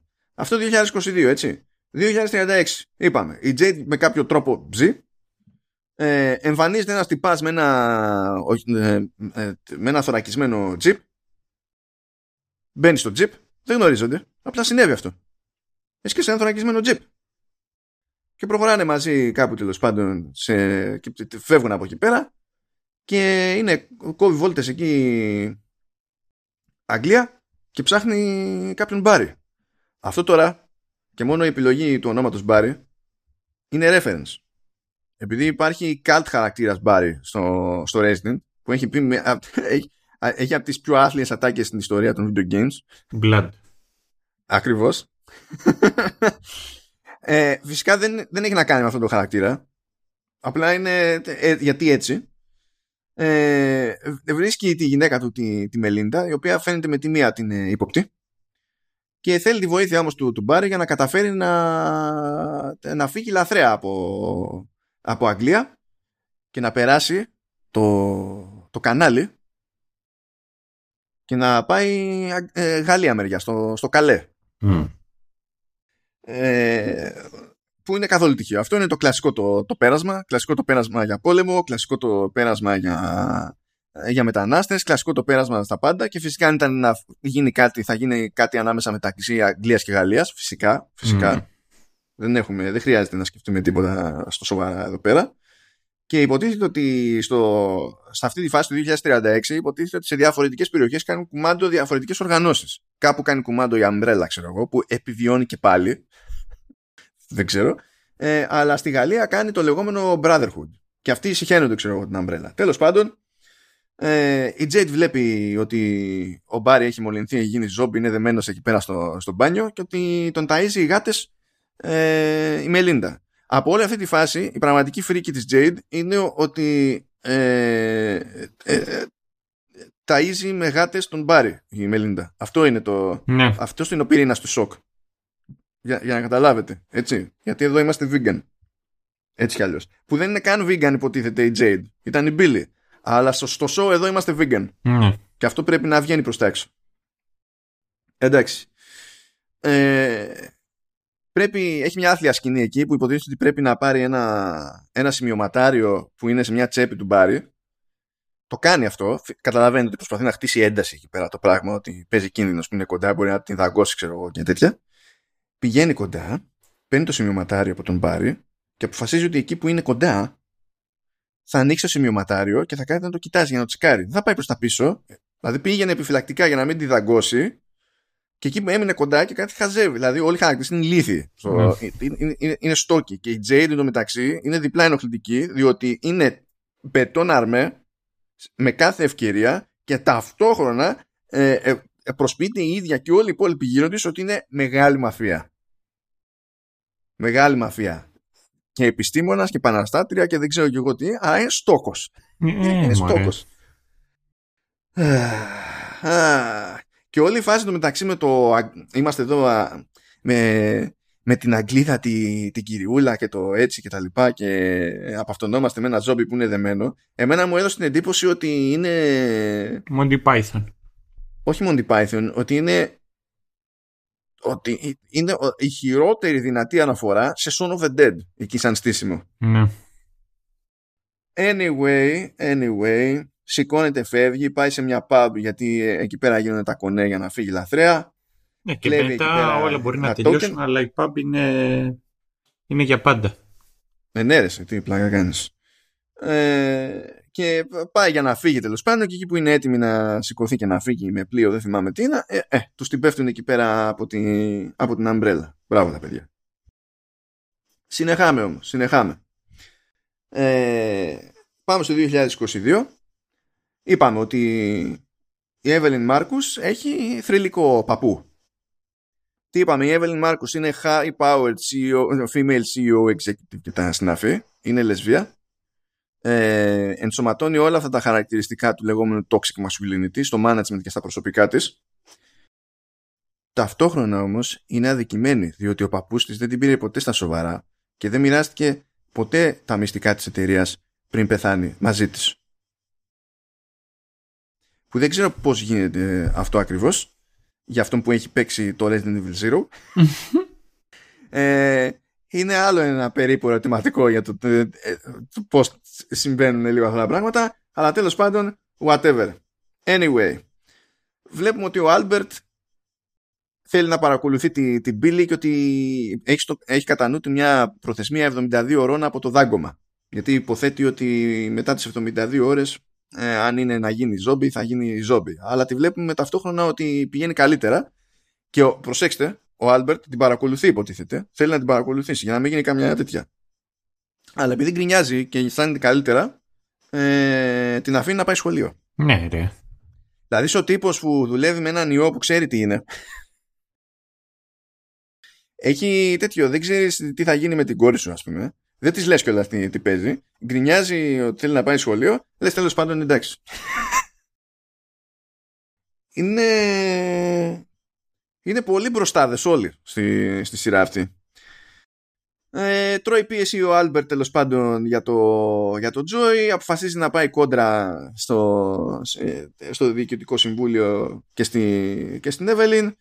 Ε, η Εύελιν όμως μας πετάγεται ότι ε, στο μεταξύ on the side έχει πειράξει και αυτή με άγνωστο τρόπο, με άγνωστο συνεργάτη το, τη σύνθεση του, του Joy και ότι πλέον δεν τους κρατά απλά όλους χαρούμενους να λειτουργεί σαν αντικαταθλιπτικό κτλ. Οπότε σου λέει αυτό είναι, αυτό είναι πολιτικό σχόλιο. Εκεί φαντάζεται αυτό το Resident Evil ότι τιμά τη μνήμη, τιμά το έργο μάλλον του, του George Romero ε, και ότι κάνει κάποιο είδους ε, κοινωνικό σχόλιο και για, το, και, ε, για τη δημοφιλία των, των, ε, των ελαφρών αντικαταθλιπτικών και τα λοιπά και μέσα σε όλα ότι μπορούμε να τα χρησιμοποιήσουμε ε, μπορούμε να χρησιμοποιήσουμε το Joy ε, για να κάνουμε και τον πληθυσμό πιο πυθύνιο και να κάνει αυτό που θέλουμε. Και συνεχίζοντας το φοβερό αυτό κοινωνικό σχόλιο ε, για να το στηρίξει λέει αυτά τα κλασικά που λένε Silicon Valley που λέει ότι δεν είναι για το να κάνουμε το ζήτημα δεν είναι να κάνουμε ό,τι θέλουμε το ζήτημα είναι να το χρησιμοποιήσουμε όλο αυτό για να κάνουμε τον κόσμο καλύτερο. Εννοείται. Και λέω, Χριστέ μου, είναι τόσο άχρηστη, είναι τόσο άχρηστη να κάνουν σάτυρα.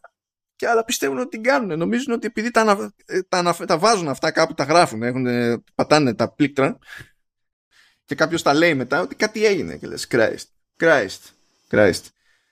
Τέλος πάντων, δεν του βγαίνει του Wesker, η κόντρα εκεί πέρα. Ε, αλλάζει, ε, ε, γίνεται update και το firewall της Umbrella, δεν ξέρω Κάποιος έκανε accept uh, terms and conditions, ρε. Ναι, αυτό. Ε, δεν μπορεί να περάσει το firewall και να δώσει πληροφορίες στη Jade για την υπόθεση στη Tijuana. Η Billy φρικάρει σε random στιγμές και ρίχνει και κάτι μπάτσες. Ε, αισθάνεται ότι κάτι, είναι, κάτι πάει στραβά με την πάρτη της. Μαθαίνουμε ότι η Evelyn είναι η μάνα του, του Simon. Γιατί επίσης, έτσι, είναι και λεσβίες ε, φυσικά έχουν και παιδί. Τώρα το, αν είναι υιοθετημένος, αν είναι με ε, παρένθετη μητέρα ή δεν ξέρω και εγώ τι και τα λοιπά, δεν έχει σημασία. Αλλά είναι, παιδιά, δεν αφήνουμε κουτί για κουτί. Ναι. Τα μόνα κουτιά που αφήνουμε είναι αυτά που έχουν να κάνουν με καλό γράψιμο. Αυτά τα αφήνουμε ξετικά, γιατί αυτά εννοούνται. Δηλαδή, εκεί συμμετέχει ο θεατής. Σου λέει, θα σου δώσουμε εμείς τα building blocks και φαντάσου εσύ ότι λειτουργεί. Βρες μια κάτι μέσα στο μυαλό σου, ρε παιδί μου. Είναι, είναι κάπως έτσι. Α, και ε, πάμε μετά πάλι 2036. Πιου πιου με την επίθεση της Αμπρέλα. Ε, τα κοιμιάζει η Jade με, με κάτι γονείς και με ένα, με ένα παιδάκι το οποίο παιδάκι τελείως τυχαία αποκαλύπτεται ότι έχει μολυνθεί.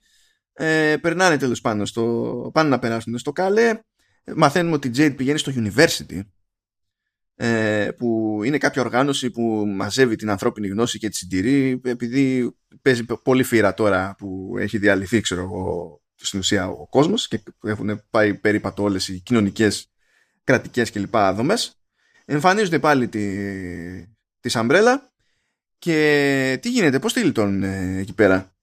Έγινε κάτι που δεν μπορούσε να φανταστεί κανένας στην Αμπρέλα. Ε, μπήκανε σε ένα μέρος που είχε leakers που είναι χαρακτηριστικά πλάσματα τέλος πάντων στο, στο Resident Evil. Ε, αλλά δεν, το φαντα, δεν φανταστήκαν ότι είναι κάτι που πρέπει να τσεκάρουν σε ένα μέρος που έχει ζόμπι ξέρω εγώ και τέτοια. Γενικά παντού έχουν ζόμπι. Σου λέει αποκλείεται. Και φυλάγονται οι λαθρέμποροι αλλά αυτοί πάνε ξυπόλοιτοι στα αγκάθια και τους την πέφτουν οι leakers και τρώνε τους φύλακες, τους πάντων τους μισθοφόρους της Αμπρέλα. Είναι δηλαδή ε, ανυποψίαστη η Αμπρέλα για τα, για τα ίδια της τα, τα staff. Anyway, ε, ο Λίαν παίρνει την κατίουσα, δεν την πολύ παλεύει, είπαμε είναι μολυσμένος. Έχουμε και μια αράχνη ζόμπι εκεί πέρα, whatever. Αυτή, αυτή το μεταξύ δεν ζόμπιζε καθόλου, απλά ήταν μια τεράστια αράχνη. Όπως και κάποια δεν ήταν. Οι σκύλοι γίνονται ζόμπι, τα κουνέλια γίνονται ζόμπι. Ναι, αυτό υποτίθεται ότι είναι λίγο, λίγο ραντομιά. Για, γιατί αυτό που βλέπεις ε, υποτίθεται στην περίπτωση της, της κάμπιας ε, και στην περίπτωση της αράχνης είναι ότι έπαιξε η μετάλλαξη, πέτυχε ζαριά και στην ουσία έχουμε κάτι το οποίο λειτουργεί, σκέφτεται, είναι πολύ δυνατό, πολύ επικίνδυνο και περνιέται για bioweapon. Είναι κάτι το οποίο μπορούμε να το χρησιμοποιήσουμε και να το πουλήσουμε, δεν ξέρω και εγώ τι. Ενώ για τους περισσότερους απλά γίνονται λαπάς, ξέρω εγώ, και σομπάκια και δεν νιώθουν τίποτα. Φαντάζεται εδώ πέρα η σειρά ότι θα ε, χτίσει μια συναισθηματική στιγμή και βλέπουμε ότι δεν θέλουν οι γονείς να εγκαταλείψουν το, το παιδί που δεν έχει στον ηλιομήρα ε, και ο πατέρας αποφασίζει ότι θα πάει να κερδίσει χρόνο για να φύγουν οι υπόλοιποι ε, και θα αντιμετωπίσει μόνος του την τιτάνια αράχνη. Και παίρνει μια σωλήνα για να την αντιμετωπίσει. Και έτσι όπως κάει η αράχνη προλαβαίνει και της ρίχνει μια και τότε σταματάει ενθουσιάζεται, του στείλει τα κατάφερα ναι. γυρνάει πλάτη τον βλέπουμε από μακριά να είναι ενθουσιασμένος ότι κατάφερε να προστατεύσει τη, τη σύζυγο και το, και το παιδί και φυσικά μετά τον λιώνει η αράχνη. Και η, η σειρά εκείνη την ώρα προσπαθεί να το κάνει ότι αυτό είναι δράμα. Ε, ε, ε δηλαδή ε, ε, εντάξει η Jade σου λέει μείνετε εδώ πέρα εσείς δεν με ενδιαφέρει αντίγεια δραπετεύει και με το που δραπετεύει κάποιοι την αρπάζουν και την πηγαίνουν κάπου όλα τα πλάνα λειτουργούν εδώ πέρα δεν έχουμε πρόβλημα Πάμε πάλι, προχωράμε. 2022. Και βλέπουμε ότι είναι ένας Μεξικανός δημοσιογράφος και ότι ψάχνει το θέμα στην Τιχουάνα. Ε, προσπαθεί να πάρει συνεντεύξεις από συγγενείς θυμάτων, ξέρω εγώ, να μάθει πραγματάκια και, και τέτοια ρε παιδί μου. OK, okay, OK. Okay. Στο New Raccoon City έχουμε όμως το χρόνο που προχωράει. Περιμένουμε αυτές 72 ώρες. Και είπαμε η Billy συνειδητοποιεί ότι ε, κάτι πάει στραβά και ανησυχεί για την πάρτη της. Φτύνει αίμα, ξέρω εγώ, ε, επιτίθεται σε, σε κόσμο χωρίς να υπάρχει συγκλονιστικός λόγος να το κάνει και τα λοιπά. Έτσι. Οπότε τι αποφασίζει η Billy με την Jade; Πάμε σε ένα πάρτι. Ναι.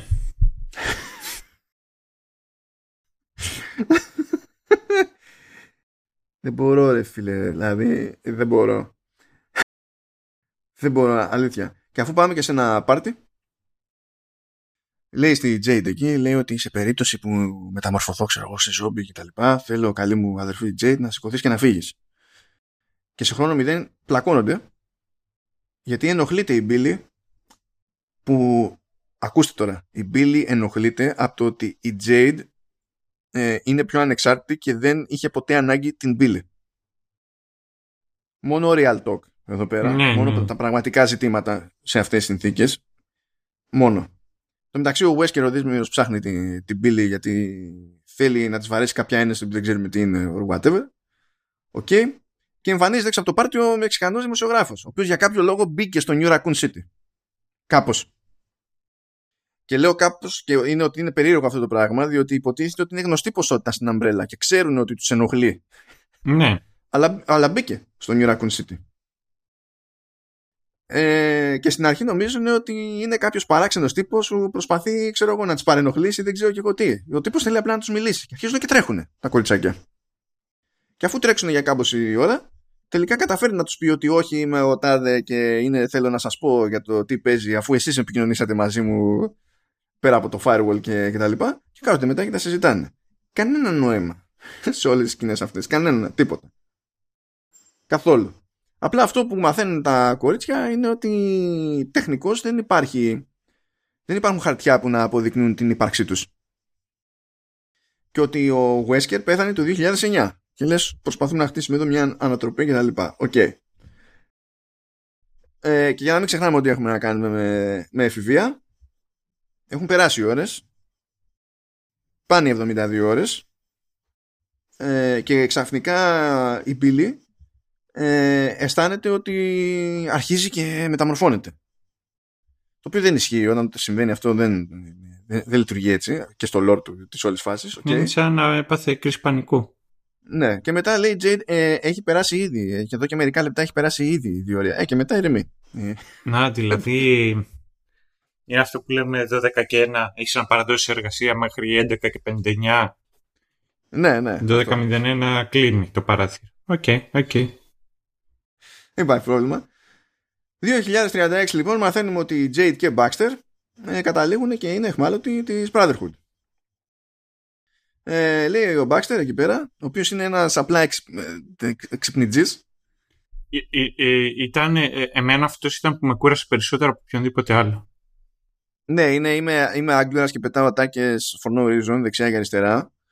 Ε, αλλά τέλος πάντων, OK. Okay. Λέει μην ανησυχείς, θα έρθει να μας βρει η Umbrella, λέει, γιατί έχω tracker chip πάνω μου, οπότε κομπλέ. Και αρχίζουμε και μαθαίνουμε πράγματα για Brotherhood στα γρήγορα. Δεν χρειάζεται να χτίσουμε και τίποτα.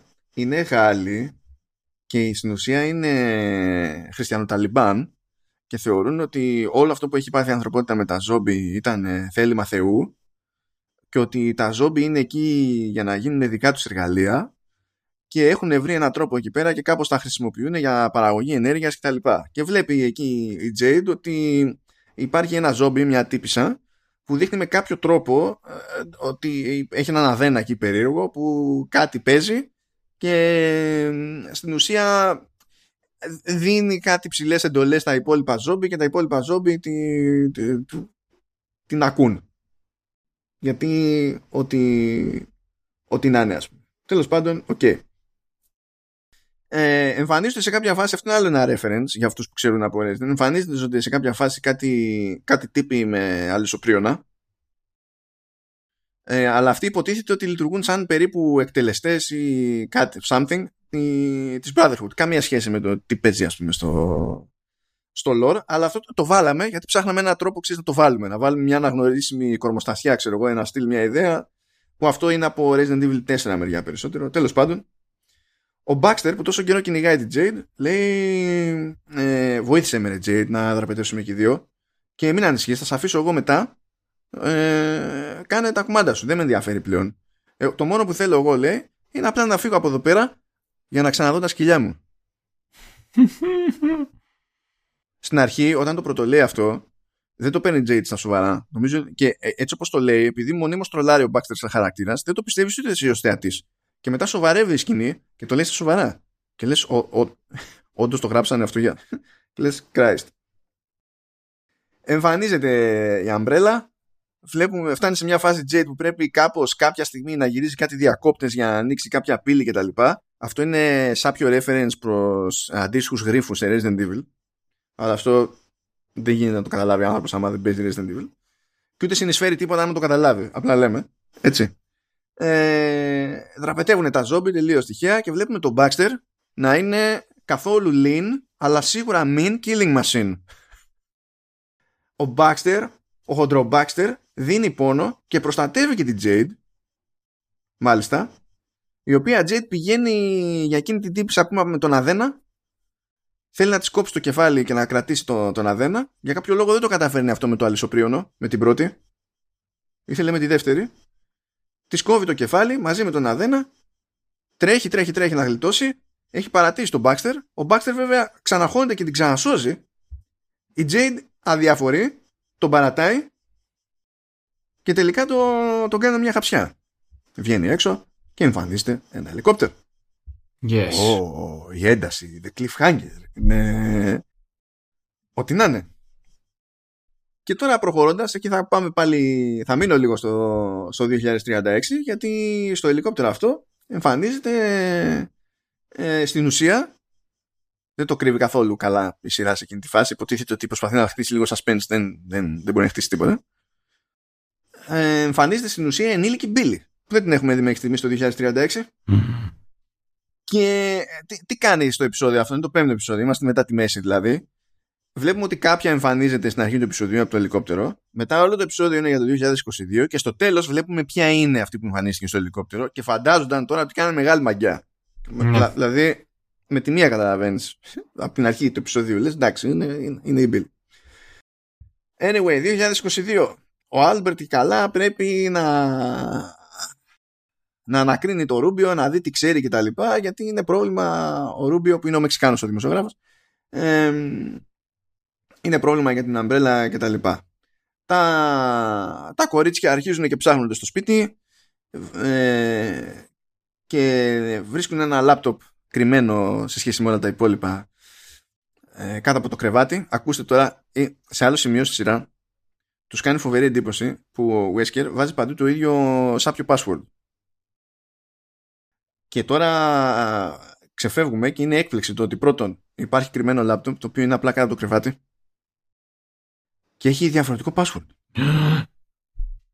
Φοβερό. Ο Σάιμον βοηθά εξ αποστάσεως. Στην ουσία δημιουργείται ένα περίεργο, α το πούμε γρίφος. Πρέπει να περάσουν κάπως να μην τις πάρουν χαμπάρι οι κάμερες του κλειστού κυκλώματος.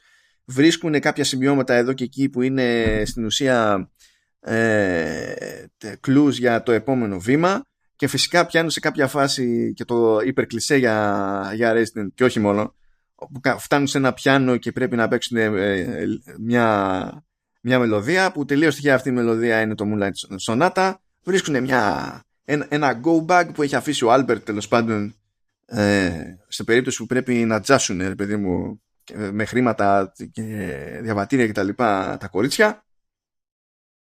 Ε, αλλά έχει ένα μήνυμα μέσα ένα σημείωμα που απευθύνεται στην πύλη και σε εκείνο το στάδιο η Jade ενοχλείται που απευθύνεται μόνο στην πύλη και όχι σε εκείνη καμία.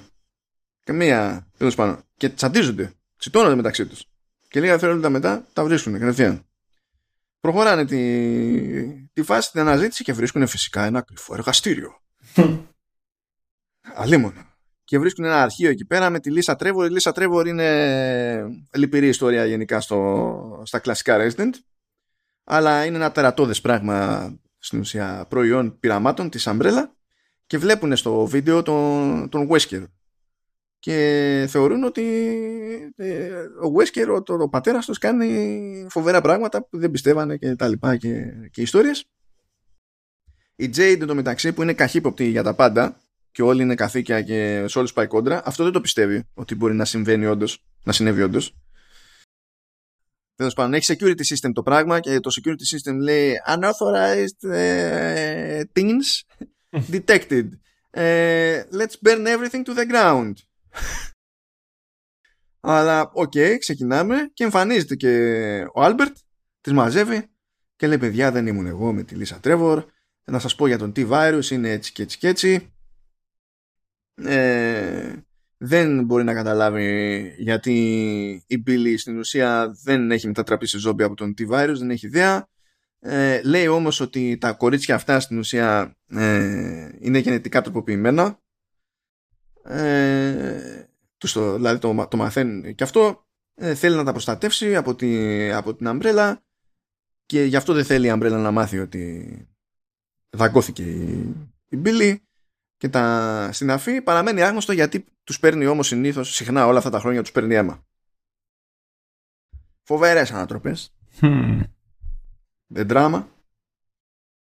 Και τώρα κάνει την άλλη τσαχπινιά. Τι είπαμε, πέμπτο επεισόδιο, ξεκινά και κλείνει με 2036 γιατί έχουμε και καλά την αποκάλυψη της ενήλικης Μπίλη.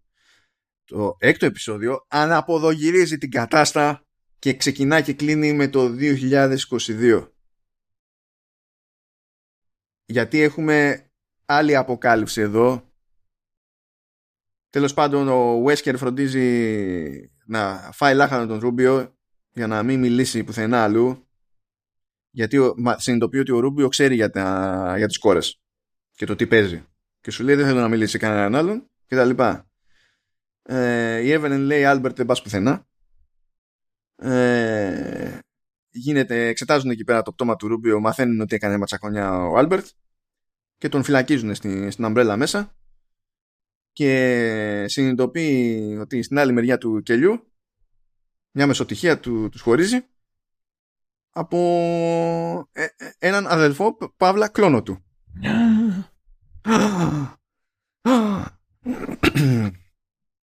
που εκεί πέρα είναι που έχει το περιθώριο λίγο και ο, και ο Ρέντικ να παίξει λίγο αλλιώς, γιατί υποτίθεται ότι ο άλλος είναι γιούχους. Σαν ο, ο κλόνος ο άλλος, δηλαδή μου, είναι, είναι τελείως γιούχου.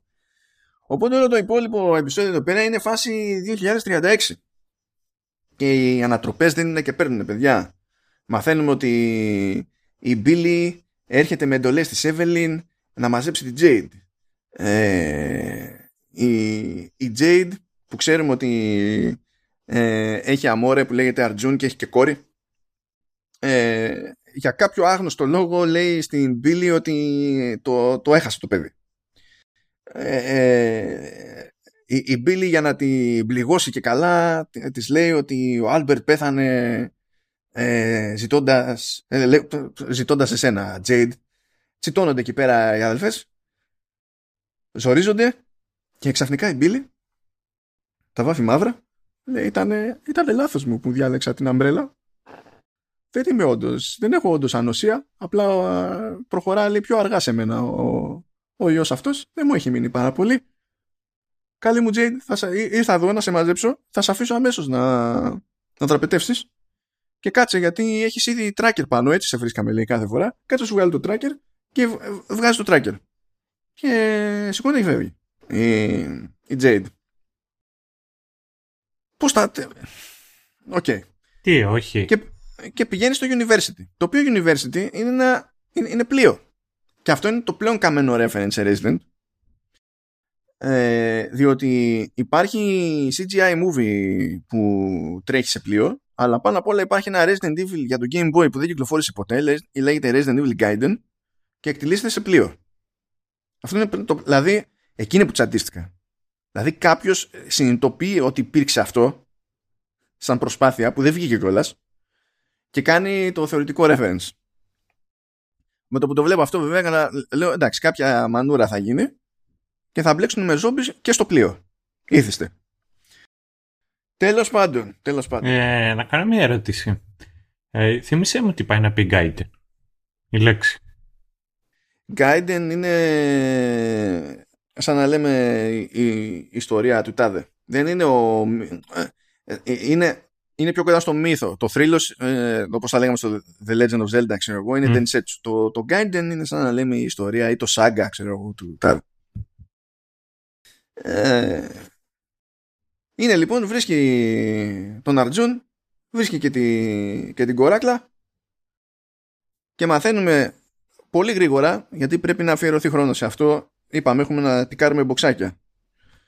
Ε, μαθαίνουμε πάρα πολύ γρήγορα ότι ο Αρτζούν στην ουσία ως προς το ρόλο που έχει και στην ανατροφή της κόρης κτλ ε, είναι το, ε, ε, παρέχει το μετρικό στοιχείο γιατί η Jade ακόμα και όταν είναι εκεί, είναι κλεισμένη στο εργαστήριο και όλο κυνηγάει πράγματα ή λείπει και παραμελεί την κόρη στην ουσία. Και ο Αρτζούν είναι που, που, τη, που τη μεγαλώνει στη, στην πραγματικότητα. Και μάλιστα είναι τόσο μπετό η Jade, γιατί έπρεπε να είναι τόσο strong female character, στο επίπεδο μπετού, να μην βγάζει νόημα μετά σαν άνθρωπος, ε, είναι, είναι, είναι τόσο μπετό που την ενοχλεί που ο Αρτζούν αφήνει την κοράκλα να μάθει πιάνο που είναι πολύ μαλθακό σαν skill. Δεν είναι αυτό για δυναμικό κοριτσάκι και τα λοιπά. Και λέω Χριστέ μου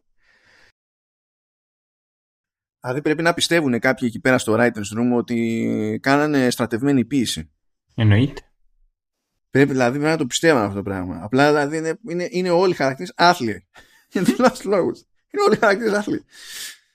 Oh Christ, oh Christ. Και μιλάμε ο Αρτζούν να είναι φάση, να, να είναι, ό,τι φαντάζεστε ρε παιδί μου για το ότι μπορεί να έχετε δει σε ιστορίες ή άλλες δεκαετίες ή Hollywood, δεν ξέρω και εγώ τι, ως, ως το ερωτυπικό πράγμα για σύζυγο, για, για τι σύζυγο, αυτό το ρόλο παίζει ο Αρτζούν. Που και αυτό από μόνο του δεν είναι off. Δεν, δεν, είναι, δεν θα πω ότι αυτό είναι άκυρο. Άκυρο όμως είναι αυτό το εξτραδάκι που πηγαίνουν και κάνουν με DJ που τρώει σήμα με, το πια, με τα μαθήματα πιάνου. Ε, ε, εκεί λες είναι ήθελες πάρα πολύ να πεις το, ότι είστε βλάκες αλλά anyway anyway τέλος πάντων OK okay. ίσα ίσα που του λέει κιόλας. φανταστείτε το τώρα αυτό να είναι από να το βλέπετε κάπου γραμμένο ή να το βλέπετε να παίζει ή να συμβαίνει μπροστά σας και να είναι από, από άντρας σε γυναίκα mm. λέει, λέει στον Αρτζούν η Τζέιντ για τη φάση με το πιάνο ότι δεν θέλω να μεγαλώσεις σαν και σένα και να γίνεις σαν και σένα. Μιλάμε τώρα αλλού για αλλού. Και επειδή φυσικά πρέπει να έχει και daddy issues η Jade και για να τη λυπηθούμε, γιατί πρέπει να τη λυπηθούμε ενώ είναι βλαμμένη, μας λέει η σειρά εκεί πέρα ότι ο πατέρας της ο Άλμπερτ το προσπάθησε και δεν πήγε καλά. Δεν, του δεν, δεν βγήκε σε καλό. Ε, και για να το συνεχίσουμε το δράμα, ο Αρτζούν στην κρεβατομουρμούρα είναι σε φάση ε, μα και εσύ όλη την ώρα είσαι σε ένα εργαστήριο και τιλτάρει η Τζέιντ και λέει δεν είμαι λέει σαν τον πατέρα μου. Ε βέβαια δεν είσαι σαν τον πατέρα μου, είσαι απλά ανεξάρτητη. Γιατί όταν, είναι ο, όταν το κάνει ο πατέρας είναι, είναι μαλάκας. Όταν το κάνεις εσύ είσαι ανεξάρτητη. Δεν είναι... Αλλά τέλος πάντων, OK. Okay και πλακώνονται. Όλο αυτό, παιδιά, είναι Resident Evil περιγράφω έτσι. Πλακώνονται για το ποιος είναι ε, ο, ο, ο, ο πραγματικός γονιός σε όλη αυτή την ιστορία. Και επειδή είναι βαριές αυτές οι κουβέντες που, που ανταλλάζουν έχουμε και μια, και μια σκηνή ε, όπου βγάζει όλη την ένταση από πάνω της στο, στο ντους η, η Jade. Ε, δεν έχει σημασία που η κόρη της τα έχει φάει αυτά. Η κόρη της λέει, θεωρεί ότι έτσι κι αλλιώς και τώρα που είναι εδώ δεν πρόκειται να έρθει στο ρεσιτάλ μου, ξέρω εγώ, στο, που θα κάνω στο πλοίο. Γιατί φυσικά αυτά κάνουμε στο πλοίο. Όταν μαζεύουμε τη γνώριση ανθρωπότητας, έχουμε χώρο για ρεσιτάλ. Ε, θα είναι συνέχεια στο, στο εργαστήριο και τα, και τα συναφή. Δηλαδή έχει παράπονο και η κόρη. Ε, αφού είναι μαλθακή σε τον μπαμπά της. Ε, βέβαια, ακριβώς. Τον έκανε σαν τα μούτρα της. Σαν τα μούτρα του, συγγνώμη. Ε, και... Αλλά μετά τον ντους ξανανιώνει η Jade, ζητά συγγνώμη από τον Αρτζούν, οπότε sexy time. Λες ρε φίλε, είναι όλο, είναι όλο λάθος. Δεν είναι μόνο. Είναι και όλο μέσα στα κλισέ. Ναι, ακριβώς. Είναι όλα τα λάθος κλισέ με gender swap. Και για κάποιο λόγο αυ, ε, αυτοί αισθανθήκαν ότι καταφέρνουν κάτι. Λέω δεν μπορώ, δεν μπορώ. δεν μπορώ να τρελαίνομαι. Καταλήγει φυσικά πηγαίνει να. Γιατί είπαμε, έχει εκείνο τον Αδένα που πήρε από το, μαζί με το κεφάλι, ε, που θα καταλήξει στο εργαστήριο. Εκεί μαθαίνουμε μια, ότι υπάρχει μια καλή της φίλη που λέγεται Αμρίτα, είναι και εκείνη επιστήμον. Και ανεξάρτητη γυναίκα. Δεν ξέρω αν το έχετε, αν το έχετε, κατα... αν το έχετε πιάσει όλο το υπονοούμενο. Έτσι, επιστήμονες εδώ, επιστήμονες εκεί, γυναίκες. Που κανένα πρόβλημα. Κανένα πρόβλημα. Αλλά αυτό εντάσσεται στη, στην οτροπία ότι πρέπει να ενθαρρύνουμε γυναίκες να μπαίνουν σε αυτά τα πεδία γιατί έτσι θα, θα ανεβούν τα ποσοστά των γυναικών σε αυτές τις βιομηχανίες και τα λοιπά. Που είναι μια θεωρία που μέχρι να σημείο στέκει, αλλά τέλος πάντων ε, έχει δοκιμαστεί και σε χώρες και δεν έχει οδηγήσει εκεί που φαντάζονταν ο κόσμος, αλλά τέλος πάντων whatever. Εδώ συνεχίζουμε όμως, συνεχίζουμε. Γιατί δεν έχουμε να γράψουμε σειρά, έχουμε να γράψουμε μια, ε, μια προσωπική διατριβή. Απλά τυχαίνει να έχουμε τα, ε, το, τα δικαιώματα από ένα συγκεκριμένο IP. Είναι κάπως έτσι. OK. Okay. Λοιπόν, και θα παλέψουν εκεί πέρα στο, στο εργαστήριο και παίζει ένα ένζυμο, λέει, που εκκρίνεται από εκεί που μπορεί με αυτό στην ουσία να, να, να καλεί τα ζόμπι ή να τα κρατά μακριά. Συνειδητοποιούν ότι πρέπει αυτό το ένζυμο να συνδυαστεί με σάλιο. Και αρχίζουν και κάνουν πειράματα με συνθετικό σάλιο κάνουν 50 τόσες προσπάθειες και δεν πετυχαίνει τίποτα. Και στο τέλος τι κάνει η Jade; Λέει, you know what, ας το δοκιμάσουμε και αυτό. Φτύνει και με το δικό της άλιο λειτουργεί. Nobody see that coming. Γιατί δεν μπορεί απλά να είσαι μεγάλη προσωπικότητα, πρέπει να έχεις και λίγο την τύχη με το μέρος. Και φυσικά τι λέει η Jade, πανεξύπνο. Θέλω ένα live test, να το δοκιμάσω σε legit zombie, αλλά θα το κάνω στα κρυφά, να μην το πάρει χαμπάρι κανένας. τι μπορεί να πάρεις στα δεν υπάρχει κανένα πρόβλημα. Πηγαίνει και ε, ψαρεύει ένα ζόμπι, γιατί κάτω από το πλοίο για κάποιο λόγο είναι στο βυθό ένα μάτσο ζόμπι παρατημένα εκεί, και το φέρνει μέσα στο πλοίο και εμφανίζεται η κόρη στο, στη φάση εκεί που είναι να κάνει το πείραμα. Και λέει θέλω κι εγώ, θέλω κι εγώ να δω, θέλω κι εγώ να δω. Και η Jade λέει εντάξει, απλά μην έρθεις πολύ κοντά. Και φυσικά έρχεται πιο κοντά η, η κοράκλα. Και το ζομποκόριτσο φυσικά δραπετεύει και κυνηγάει την, ε, την κοράκλα. Δεν την πετυχαίνει, αλλά ο ένας καινούριο χαρακτήρας που ήρθε σε αυτό το επεισόδιο, η Αμρίτα, η κολλητή επιστήμον, τον πίνει και πεθαίνει. Και εκεί που είναι η Jade και λέει όλα είναι εγώ φταίω για όλα δικό μου το φταίξιμο εμφανίζεται ελικόπτερο. Mm-hmm. Γιατί ε, δεν πρέπει να υπάρχει χώρος για character growth. Εκεί που ε, υπάρχει μια υποψία ότι θα μπορούσε να δούμε character ε, growth έχουν choppers. σε, περίπτωση, σε περίπτωση υπόνοιας πρόοδου choppers. Αυτό. Τέλος. Πάμε εδώ στην κάτι φορά. Πηγαίνουμε σε νέα χρονολογία 2005 γιατί κάπως έπρεπε να εξηγηθεί όλη η φάση με το Wesker και βλέπουμε τον πραγματικό Wesker το 2005 πριν το 2009 που ξέρουμε ότι πεθαίνει στο lore. Ε, είναι στα Arklay Mountains που είναι επίσης κλασικά στο lore. Ε, και στην ουσία τι έχει κάνει το άτομο έχει φτιάξει κλόνους της πάρτης του ε, για να προχωράνε την έρευνά του γρηγορότερα γιατί ο, ο, ο Wesker ήταν μπάντας, ε, είχε κάνει κάτι πειράματα και στον εαυτό του και είχε γίνει και superhuman κτλ. Αλλά είχε ξεκινήσει πάνω απ' όλα και αυτός ως ερευνητής και, ερευνητής και επιστήμονας με επιρροή στην Umbrella. Δεν ήταν τους ιδρυτές, αλλά ήταν σημαντικός τέλεχος τέλος πάντων. Ναι. Ε, η Umbrella το παίρνει χαμπάρι όμως και δεν της αρέσει, τους την πέφτουν εκεί πέρα ε, ο Wesker ρίχνει κάτι ξυλίγια εκεί με την καπαρτίνα. Είναι, ήταν, ήταν Luke Blade εκείνη την ώρα η φάση. Και αφού, αφού σαπίζει τους τύπους της Umbrella η Umbrella ξέρουμε ότι ξέρει πλέον σου λέει θα σκοτώσω και τους κλόνους εγώ ο ίδιος γιατί είναι evidence. Αλλά από τους τρεις που είχε εκεί μόνο τον ένα προλαβαίνει να φάει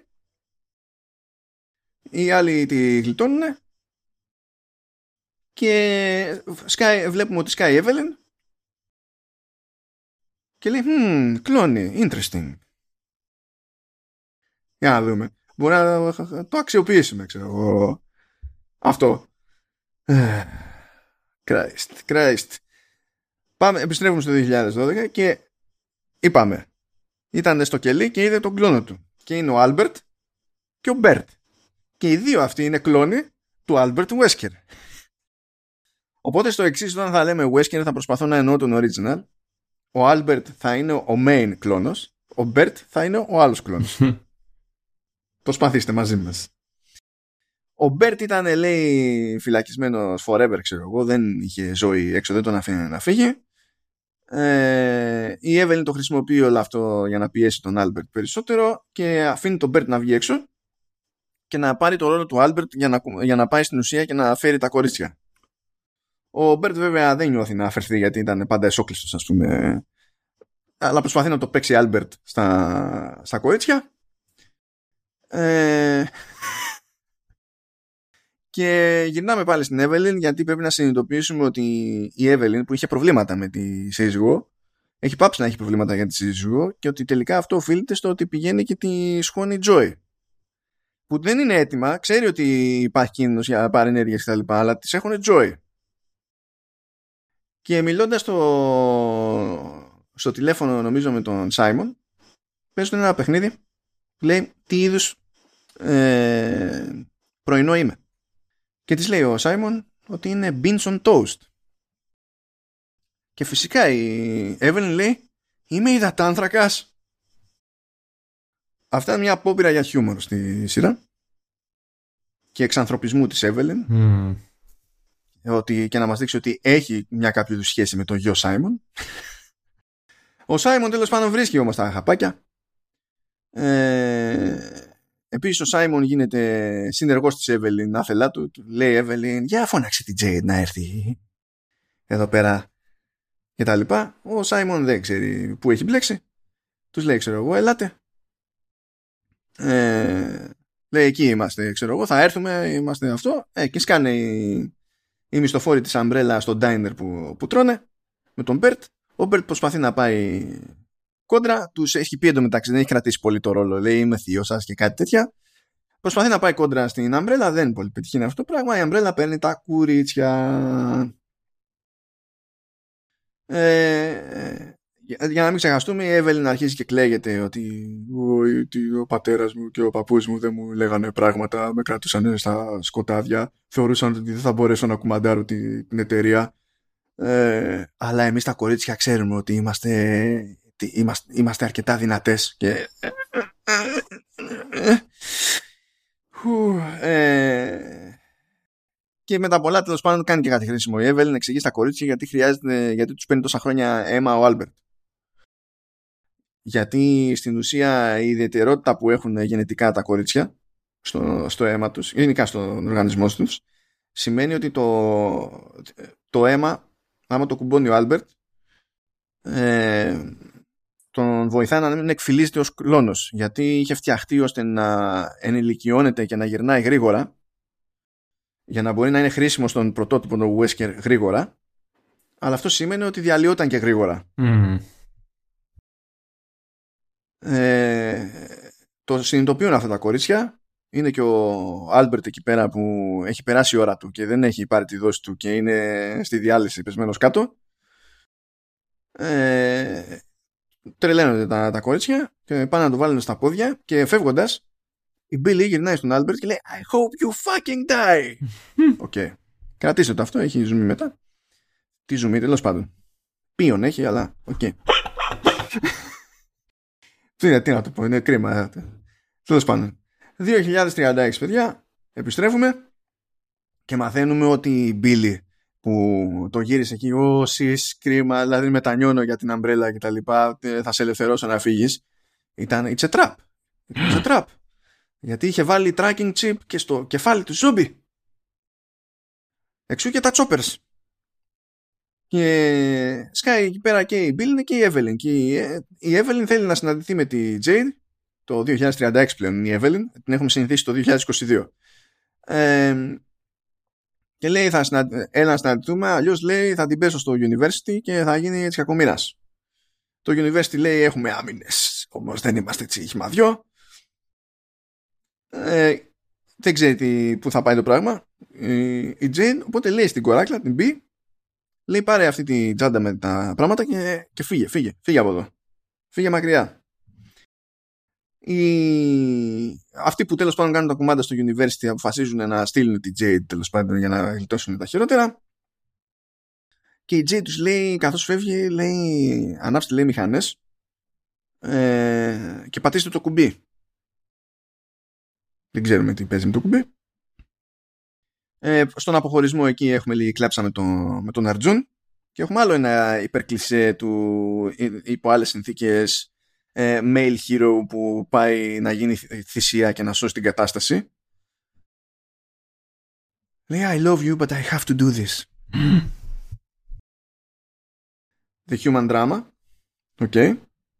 Επειδή έχει δείξει, προσέξτε να δείτε, γιατί το κοροϊδεύω αυτό το πράγμα. Το κοροϊδεύω διότι ακόμα και όταν χρησιμοποιείται ως υπερκλεισέ αυτό για να πιάσει τόπο άντρας ξεάντρα ο χαρακτήρας θα το πει αυτό που θα είναι ήρωας στο πλαίσιο της όποιας σειράς ταινίας κτλ αν είναι να πιάσει τόπο, ε, πρέπει να έχουμε πιστεί και λίγο ότι ο χαρακτήρας έχει κάποιο, ε, κάποιο ιδανικό. Έχει κάποια ιδέα στην οποία θα θυσιαστεί γενικότερα. Ε, η Jade δεν είναι τέτοιος χαρακτήρας. Η Jade απλά πρίζει μπάλες. Είναι πρίζει μπάλες και την αντιμετωπίζουν όλοι γύρω της σαν να είναι by default θεά ταυτόχρονα. Αυτό δεν είναι χαρακτήρας. Ναι ούτε χείρος Journey είναι για τα δεδομένα τέλος πάντων του μοτίβου αυτού δεν είναι χαρακτήρας αυτό το πράγμα. Είναι, είναι, είναι τραγωδία. Τέλος πάντων, συναντιούνται. Πάει η Jade στην Evelyn. Και ξαφνικά, παιδιά, αυτό το είδα πρώτα σε meme και δεν το πίστευα. Νομίζω ότι ήταν ε, κάτι πιο deepfake. Και που λέτε πάει η Jade εκεί πέρα σε μια σκηνή, πετυχαίνει την Evelyn και η Evelyn ξαφνικά αρχίζει και τραγουδάει και χορεύει. Κανονική χορογραφία, κομπλέ όλα, δεν υπάρχει κανένα πρόβλημα. Αυτό είχα πετύχει στο 9gag και νόμιζα ότι απλά ήταν τέτοιο το hate που κάποιος είχε φτιάξει ε, ε, deepfake ας πούμε και δεν ήταν. Μετά ε, έφτασα σε εκείνο το σημείο της σειράς και δεν ήταν καθόλου deepfake, ήταν legit αυτό και ήταν ο τρόπος της σειράς να, να μας δείξει ότι η Billy ελέγχει πλέον την Evelyn κάτι που δεν εξηγείται ποτέ πώς έγινε just saying, δεν χρειάζεται να εξηγηθεί ε, και η Billy αρχίζει και κλαίγεται στην Jade γιατί με άφησες όταν ήμασταν μικρές; Ε, θέλω, στην ουσία αυτό που θέλω είναι όλη, ε, όλη η πληροφορία και όλη η γνώση που έχει μαζέψει το University γιατί σε όλα αυτά τα αρχεία υπάρχουν και αποδείξεις για κάτι άσχημα πράγματα που έχει κάνει η Umbrella και δεν γίνεται να είναι αυτό. Προσέξτε, έχει καταστραφεί ο κόσμος. Έχει καταστραφεί ο κόσμος, είναι 300 εκατομμύρια άνθρωποι, 6 δις ζόμπι, ε, υπάρχουν πολλαπλά factions με διαφορετικές νοοτροπίες ε, αλλά για κάποιο λόγο ε, θέλει να κρύψει ενοχοποιητικά στοιχεία η Umbrella επειδή θα την κυνηγήσει ποιος. Ξέρεις για τι φοβάται γιατί εκείνη πιστεύει στα internal ε, τέτοια investigations. We investigated ourselves and we found no wrongdoing.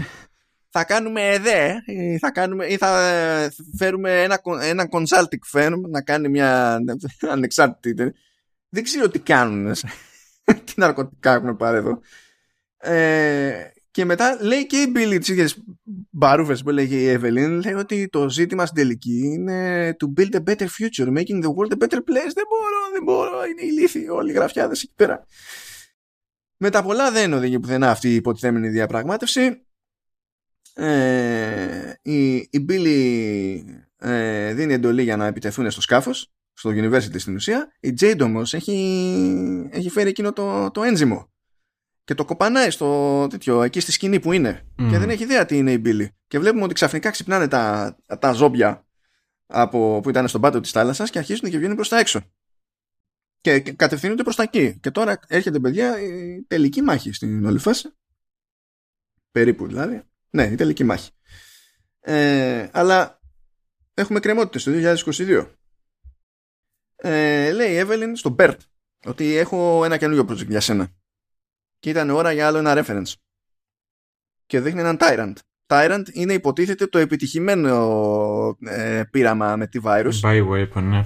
Που ναι, υποτίθεται ότι είναι superhuman και τέρας ταυτόχρονα και τα λοιπά, αλλά που μπορείς να του πεις, ε, να τον ελέγξεις το περίπου και να του πεις ότι κοιτά ο στόχος είναι αυτός και τα λοιπά. Τέλος πάντων, είναι η φάση αποφασίσαμε ότι πρέπει να δείξουμε Tyrant. Γιατί είμαστε Resident Evil, πρέπει να δείξουμε Tyrant. OK. Okay. Εντωμεταξύ τα κορίτσια την κάνουν. Η, η Evelyn μαθαίνει με τα πολλά ότι η Billy έχει, έχει μολυνθεί, τσεκάρει το αίμα της και βλέπει ότι ο T-Virus δεν προκαλεί μεταλλάξεις. Δεν έχει ιδέα κι αυτή πώς και τι. Ε, η Jade πηγαίνει στον Simon ο Simon συνειδητοποιεί τότε ότι η άλλη του η μάνα είναι χαπακωμένη με Joy ε, συνεχίζεται το, ε, το testing στα, στο αίμα της Billy ε, κατ' εντολή της Evelyn και προσέξτε τώρα έτσι προσέξτε, γενικά όταν ως θεατής είσαι καλύτερος επιστήμονας από τον επιστήμονα στη φαρμακευτική ε, υπάρχει πρόβλημα. Γιατί λέει ρε παιδί μου η Εύελιν στον τυπά δοκίμασε ό,τι να είναι, παίξε και επικίνδυνα ξέρω εγώ, ε, πρέπει να καταλάβουμε τι παίζει με την πύλη και στην ουσία έχει ανοσία. Και έχει μία τύπησα που την έχει σε νάρκωση και δεν μένει. Και λέει ποιο είναι το επόμενο πείραμα που θα κάνω; Το βρήκα. Θα της κουμπώσω αδρεναλίνη. και φυσικά η τύπησα ξυπνάει φρικαρισμένη με super strength γιατί όταν σου κουμπώσουν αδρεναλίνη είσαι ικανός σε κάποια πράγματα που δεν είναι normal εκείνη την ώρα και το κάνει τόπι και εξαφανίζεται δεν μπορεί να δηλαδή τι να, τι να πω. Δηλαδή, πιο λογικό θα ήταν θα πει και γιατί να μην τους καρφώσω μια ένεση με διάλειμμα που να έχει πιπέρι καγέν. Ναι. πιο λογικό θα ήταν αυτό το πράγμα. Αλλά όχι, έχουμε αποφασίσει ότι είμαστε όλοι ηλίθιοι εδώ πέρα. Είμαστε ηλίθιοι ακόμα και για τα δεδομένα των κλισέ των Resident Evil γενικά που είναι φτιαγμένα να είναι B-movies. Ναι, ισχύει. Ε, σαν, σαν παιχνίδια είναι B-movies. Δηλαδή, αλλά ακόμα και αυτός ο πήχης είναι πολύ ψηλά για να τον φτάσει αυτή τη σειρά. Oh, τέλος πάντων, κλαίγονται εκεί Μπέρτ και Άλμπερτ μεταξύ τους ε, και είχαμε εκεί κάποιος ξύπνησε, κάποιος γραφιάς ή του το είπε ένας φίλος του σαν ωραία ατάκα και το γράψε ε, γιατί λέει ο Μπέρτ στον Άλμπερτ για να τον παρηγορήσει λέει ότι έκανες ό,τι καλύτερο μπορούσες σε ένα κόσμο που είναι πάρα πολύ εύκολο να κάνεις το ό,τι χειρότερο. Ή αυτό, ή, ή, φίλ, ή κάποιος εκεί σε μπύρες, ξέρω εγώ, το είπε κάποιος φίλος, κάποιο που έγραφε το ναι. επεισόδιο, ή άνοιξε κάποιο fortune cookie, κάτι, κάτι έγινε εδώ και έβγαλε μια ατάκα η οποία τέλος πάντων λες, ε, OK, okay, υπήρξε brain. Λίγο από πίσω. OK. Okay. Εξηγεί και στα κορίτσια ο Μπέρτ, λέει ο πατέρα σας, σας αγαπάει, ξέρω εγώ, μπορεί με σάπιο τρόπο, αλλά το δεύτερο τέτοιο, δεύτερη απόπειρα, ε, maybe in a messed up way, but all love is kind of messed up, right? Εντάξει, και Αλλά τέλος πάντων λέει μπορούμε να σηκωθούμε και να φύγουμε. Και αν φύγουμε, τι θα συμβεί, nothing good και ιστορίες και ό,τι να είναι, ok. Ε, Jade και Simon σκάνε η Jade δεν θέλει να πάει μαζί τους ο, ο Albert γιατί είπαμε εμείς πάμε κόντρα παντού η Billy όμως που του φώναζε I hope you fucking die θέλει να τον πάρουν μαζί από τη μία σκηνή στην άλλη Character growth δεν ήθελες ναι, ε, character, όχι cancer growth, character growth. τα growth το ένα growth και το άλλο, αλλά όχι ακριβώς το ίδιο πράγμα. Ε, αφού έχουν γίνει όλα αυτά, ξεκινάει και lockdown στο, στο Umbrella HQ. Κάποιος είχε ξεχαστεί, δεν ξέρω τι έγινε. Ε, οι, συναντιούνται όλοι αυτοί οι χαρακτήρες μεταξύ τους αυτοί που δραπετεύουν με την Evelyn που τους κυνηγάει και τα λοιπά η Billy τσιτώνει και δαγκώνει τον Simon Oops Oops The, the big oops και σου λέει ο Άλμπερτ κάτσε να το ψήσουμε αυτό. Μη μασάτε κορίτσια, μην κάνεις ιστορίες. Θα καθίσω εδώ και θα, προσπαθώ να, θα προσπαθήσω να βρω αντίδοτο, ξέρω εγώ, θεραπεία για να σου γλιτώσω τον Σάιμον και τα συναφή. Που δεν το πετυχαίνει τόσα χρόνια που είναι εκεί και το προσπαθεί. Αλλά τέλος πάντων. Αλλά δεν τα μασάει αυτά η Εύελιν και σκοτώνει μόνη της το, μόνη της το γιο της. Mm. Την πάρτο. Έτσι. Τρέχουν οι άλλοι παλικοί να γλιτώσουν και βλέπουμε τον Tyrant να, να ξυπνάει for no reason. Όταν λέμε for no reason, δεν πάει κάποιος να ξυπνήσει τον Tyrant. Ναι, απλά ο Tyrant λέει I had enough. Ναι, αυτό. Ναι, δεν αυτό. ούτε είναι μέρος του lockdown. Είναι ξυπνάει ο Tyrant. Ακόμα και στα παιχνίδια, συνήθως για να ξεφύγει από τη γυάλα που είναι ο Tyrant, πρέπει κάτι να πάει στραβά πρώτα. Ναι. Who disturbs my slumber; Έτσι λέει ο Tyrant. και κάτι τέτοιο. Ε, είναι οι κλώνοι εκεί και σου λέει θα τα κάψουμε όλα, θα τα διαλύσουμε όλα ώστε να μην μπορεί να κάνει τίποτα η, η Εύελιν. Ο Άλμπερτ λέει στον Μπέρτ πάρε τα παιδιά, θα μείνω εγώ εδώ πέρα να ενεργοποιήσω τα εκρηκτικά και τα λοιπά. Και τα, και τα κορίτσια το παίρνουν βαριά που θα θυσιαστεί ο, ο Άλμπερτ. Είπαμε. Η Μπίλη πήγε από τη μία σκηνή στην άλλη I hope you fucking die, έλα μαζί μας να δραπετεύσουμε και η Jade ε, στη δεύτερη φάση σε αυτή τη σκηνή είναι δεν θέλω καμία σχέση μαζί σου, δεν θέλω να έρθεις μαζί μας, μείνε εδώ πέρα ψόφα. Μετά ο Άλμπερτ λέει θα ψοφήσω για πάρτη σας και ε, δεν θέλει κανένας να ψοφήσει. Αλλά στη, μιλάμε τώρα λεπτά. Ναι, ναι, ναι, όλη αυτή την κατάσταση. Έτσι δεν είναι παιδιά είναι το πήρανε κάπως μετά την είδα. Είναι ok, okay, τέλος πάντων. Ε, προσπαθεί ο Μπέρτ να πάρει τη θέση του Άλμπερτ. Λέει όχι, ώρα για, για σένα να ζήσεις εκεί έξω. Εγώ τουλάχιστον πήρα τη δόση μου κατά μία έννοια. Και λέει ο Άλμπερτ στα κορίτσια, λέει πάρτε αυτά τα στοιχεία, πρέπει να βρείτε αυτόν εδώ πέρα που σας λέω. Δεν ξέρουμε σε αυτή τη φάση ποιος είναι. Εμφανίζεται η Εύελιν, ρίχνει στο, στον Άλμπερτ, κάθεται και του, του γκρινιάζει επειδή αναγκάστηκε η ίδια να σκοτώσει τον Σάιμον, οπότε φταίει ο Άλμπερτ ε, που έτσι κι αλλιώς έλεγε μη βγάλουμε το Joy, έχουμε πρόβλημα με τη virus κτλ. Και, και τώρα ακόμη η Simon, ε, η Simon λέω, τι λέω, η, η Evelyn λέει ότι ε, γιατί, γιατί όλα αυτά, εγώ απλά προσπαθούσα να κάνω τον κόσμο καλύτερο. δηλαδή, εντάξει. Ε, και για εδώ μια στιχομυθία που είναι έτοιμος ο άλλος να πυροδοτήσει τα εκρηκτικά, έτσι. Και του λέει η Εβελίν, I have the future, what do you have? Και είναι ο Άλμπερτ, I have a pen. Και πατάει.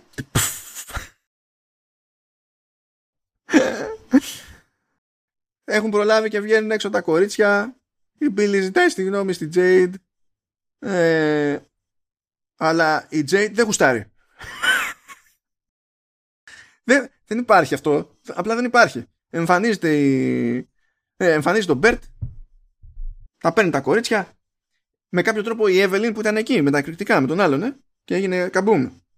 Έζησε. Ούτε τραυματισμό δεν έχει. Mm.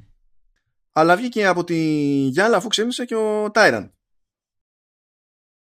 Και στο τέλος βλέπουμε ότι η συνάντηση που ζήτησε τέλος πάντων που κανόνιζε ο Άλμπερτ ήταν να πάνε στην Ακιχάμπαρα reference για τους gamers. Αυτό υποτίθεται ότι η Ακιχάμπαρα είναι, είναι, είναι περιοχή στο Τόκιο που είναι σχεδόν ναός για, για τους gamers εκεί και είναι να συναντήσουν την Κινέζα Ada Wong, η οποία είναι τέλος πάντων ό,τι κοντινότερο έχει σε femme fatale γενικά το franchise του Resident Evil. Ναι. Και λέω πάλι οι writers εδώ they're trying to be cute for no reason. Και μετά συγκλονίστηκα ακόμη περισσότερο διότι όταν τα βάλανε αυτά ε, λέω όχι αυτοί πιστεύουν ότι θα βγάλουν και άλλη σεζόν. Not funny. Ε, ένα random μετά ε, πέρασμα το 2030 που βλέπουμε την Jade ε, να βάζει κάτι ηλεκτρόδια εκεί πέρα σε μια μικρή σαύρα και να μπορεί να ελέγχει τη σαύρα για να πάμε μετά στο 2036 και να δούμε το πλοίο του University σέρνει μια σαύρα. Τεράστια βέβαια. Φάση είναι, είναι σε level δεινοσαύρου τώρα πλέον έτσι. Ναι. Οπότε λέμε καταλάβαμε αυτό είναι το υπερόπλο που έχουν, αυτό ενεργοποιεί το, το κουμπί και, και τα λοιπά. Οπότε η φάση είναι Peter Griffin και πατάει το, πατάνε το κουμπί. ε, σκάνε όλα τα ζόμπι στο camp. Ε, βλέπουμε τις δυνάμεις της Umbrella να είναι όλοι καθυστερημένοι. Υποτίθεται ότι όλοι αυτοί είναι εκπαιδευμένοι μισθοφόροι σε μια εταιρεία που ε, έχει πάντα εκπαιδευμένους μισθοφόρους. Ε, στην ουσία είναι ταυτόχρονα και παραστρατιωτική οργάνωση με σκληροπυρηνικούς τυπάδες που ακόμα και στα παιχνίδια είναι σχετικά αποτελεσματικοί. Εδώ είναι ανάπηροι. Δεν, μπορούν να, δεν κάνουν τίποτα που να βγάζει νόημα προσπαθώντας να αντιμετωπίσουν τα ζόμπι δεν προσπαθούν να οχυρωθούν πουθενά, δεν προσπαθούν να κάνουν συντονισμένες κινήσεις. Είναι σαν να βλέπουν πρώτη φορά στη ζωή τους ζόμπι. Φάση, όχι, είναι αυτό. Mm. Και, και τα λοιπά. Σε ένα κόσμο που έχει σχεδόν μόνο ζόμπι. Είναι ανάπηροι όλοι τελείως. Ε, και τα ζόμπι δεν την πέφτουν στη, στη Jade. Να σας θυμίσω ότι η Jade ήταν στην ίδια σκηνή με την Billy όταν έσπασε το φιαλίδιο με το ένζυμο. Αλλά την Jade δεν την παίρνουν. Όχι, ποτέ. Είναι... Έχει κανονίσει η Jade από πριν. Δεν χρειάζεται να κάπως το αποσαφηνίσουμε αυτό το πράγμα.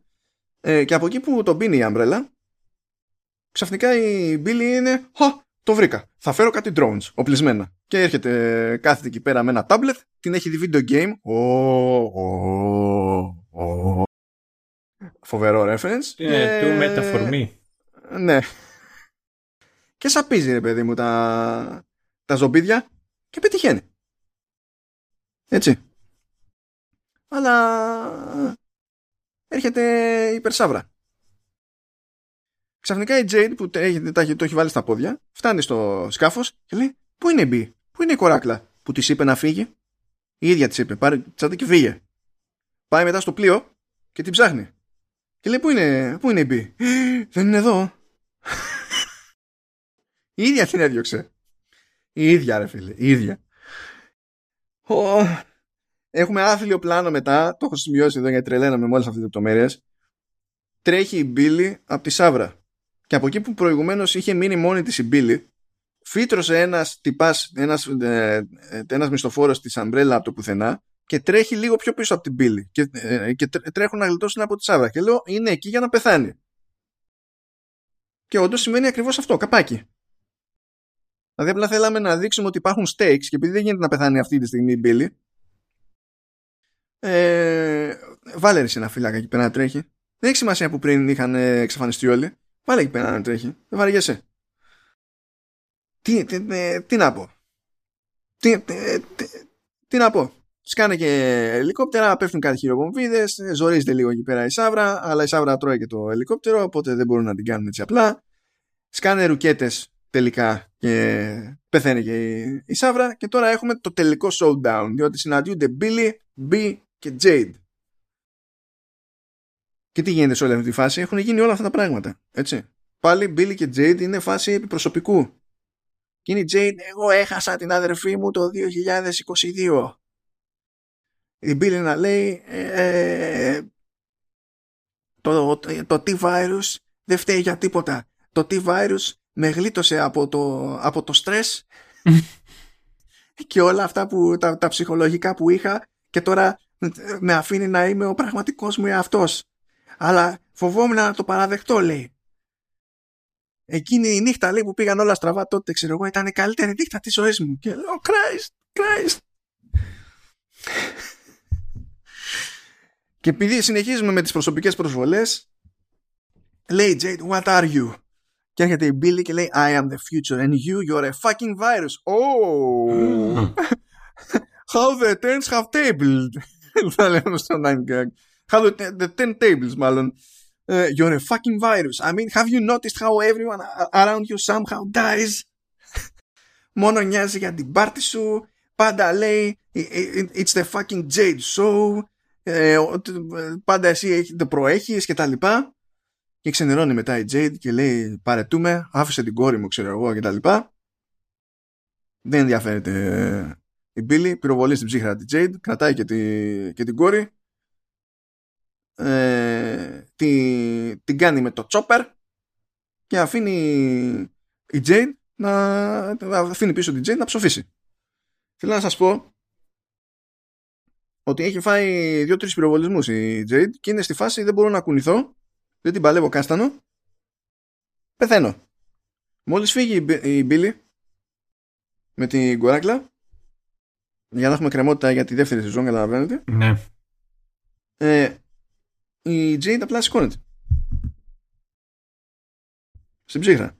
Και αυτό υποτίθεται ότι είναι θεωρητικό cliffhanger και έτσι τελειώνει η σειράκλα αυτή η απίστευτη. Κουράστηκα. Ναι, κουράστηκα μόνο που, που, μόνο που το ξανάκουσα. Αυτό θέλω να πω. Νομίζω ότι το συγκεκριμένο επεισόδιο είναι και μια καλή ευκαιρία να σκεφτούμε και το δικό μας format, άμα χρειάζεται κάθε φορά να κάνουμε recap. Ε, αυτό, και... Κοίτα, αυτό ήταν γίναμε, γινόμαστε θυσία, διότι αυτό, αυτό που περνάμε εμείς στη Φρίκη, αυτό είναι το entertainment για τον ακροατή αυτή τη στιγμή. Ναι, δεν ξέρω. Δεν... Αλλιώς, αλλιώς δεν του άξιζε ούτε το recap, δεν του άξιζε ούτε το επεισόδιο, δεν του άξιζε τίποτα αυτό το πράγμα. Απλά δεν του άξιζε τίποτα. τίποτα. This is a public warning. Α, αυτό, αυτό ακριβώς. θέλω, θέλω, λίγο, θέλω λίγο να σταθείτε στο ότι πουθενά σε όλη αυτή τη φάση δεν λέει κανένας τίποτα για το πώς οδηγήθηκε η ανθρωπότητα με τα γεγονότα του 2022 στο zombie apocalypse που, ε, στο, στο meta apocalypse που παίζει το 2036. Δεν, δεν ασχολήθηκε κανένας με αυτό το πράγμα. Δηλαδή με το βασικό κίνδυνο για την ανθρωπότητα δεν ασχολήθηκε κανείς διότι φυσικά έπρεπε να ασχοληθούμε με το ότι τραβάει ζόρι μία αδελφή με την άλλη. Κατάλαβες; Ναι. Αυτά, αυτά, είναι τα, αυτά είναι τα ωραία. Ε, δυστυχώς, δυστυχώς, δυστυχώς, πιάνω περισσότερα references από όσα πρέπει. Όχι μόνο αυτά που έλεγα στο ενδιάμεσο, αλλά και references που είναι ή απλά α, α, ατυχείς σκέψεις. Έχουμε τα χάπια, αυτά τα joy. Λέω, μένα κάτι μου θυμίζει αυτό. Να θυμάμαι ότι έπαιξε ένα παιχνίδι που λέγεται We Happy Few. Και είναι υποτίθεται διστοπικό στην Αγγλία κτλ. Ναι. Και είναι όλος ο πληθυσμός ελεγχόμενος. Ε, και χαπακώνεται υποχρεωτικά κάθε μέρα. Είναι αδίκημα να μην πάρεις τη δόση σου. Και στην ουσία ενώ ο κόσμος γύρω σου είναι σκατά, εσύ ε, βλέπεις παρεστήσεις, έχεις παρεστήσεις ότι όλα είναι κομπλέ και λειτουργούν. Και όλο αυτό γίνεται για να είναι ελεγχόμενος ο πληθυσμός. Ε, και το, το, το, τα χάπια λέγονται Joy. Λάθος παιχνίδι. Ναι. είναι δηλαδή... Ε, τι, τι, άλλο έχω σημειώσει εδώ που δεν βγήκε στη... Α, ναι, λοιπόν, να ξέρετε ότι έχουμε όλο... Ε, έχουμε κάτι... Ε, έχουμε κάποια κομμάτια που δεν είναι στο soundtrack που είναι πιο δραματικές διασκευές από pop κομμάτια συνήθως με, με φωνητικά κτλ. Και, και φαντάζονται οι συντελεστές ότι έτσι ε, δίνουν, βαρύτητα στην α ή τη β τη στιγμή. Και έχουν φροντίσει να διαλέγουν και τους στίχους ώστε να έχει να κάνει με μοναξιά και ανεξαρτησία και ε, ε, προσωπική πάλι, ξέρω εγώ, και ιστορίες και όταν τα συνδυάσετε αυτά, αν δώσετε βάση στα κομμάτια που παίζουν από πίσω και τα συνδυάσετε με τις σκηνές, είναι ακόμη πιο προσλητικό το σύνολο. Δηλαδή είναι, είναι, είναι for, forever λάθος. Τώρα, γιατί το zombie λέγεται zero, δεν μπορώ να το καταλάβω. Ναι. Αλήθεια δεν μπορώ να το καταλάβω. Ε, μόνο μία φορά κάποιος χρησιμοποιεί τον όρο zombie ε, και ούτε και κατάλαβα γιατί, γιατί αυτό ήταν ειδική περίπτωση ας πούμε or whatever. Επίσης καμία φάση που δημιουργεί τριβή δεν προλαβαίνει να οδηγήσει πουθενά.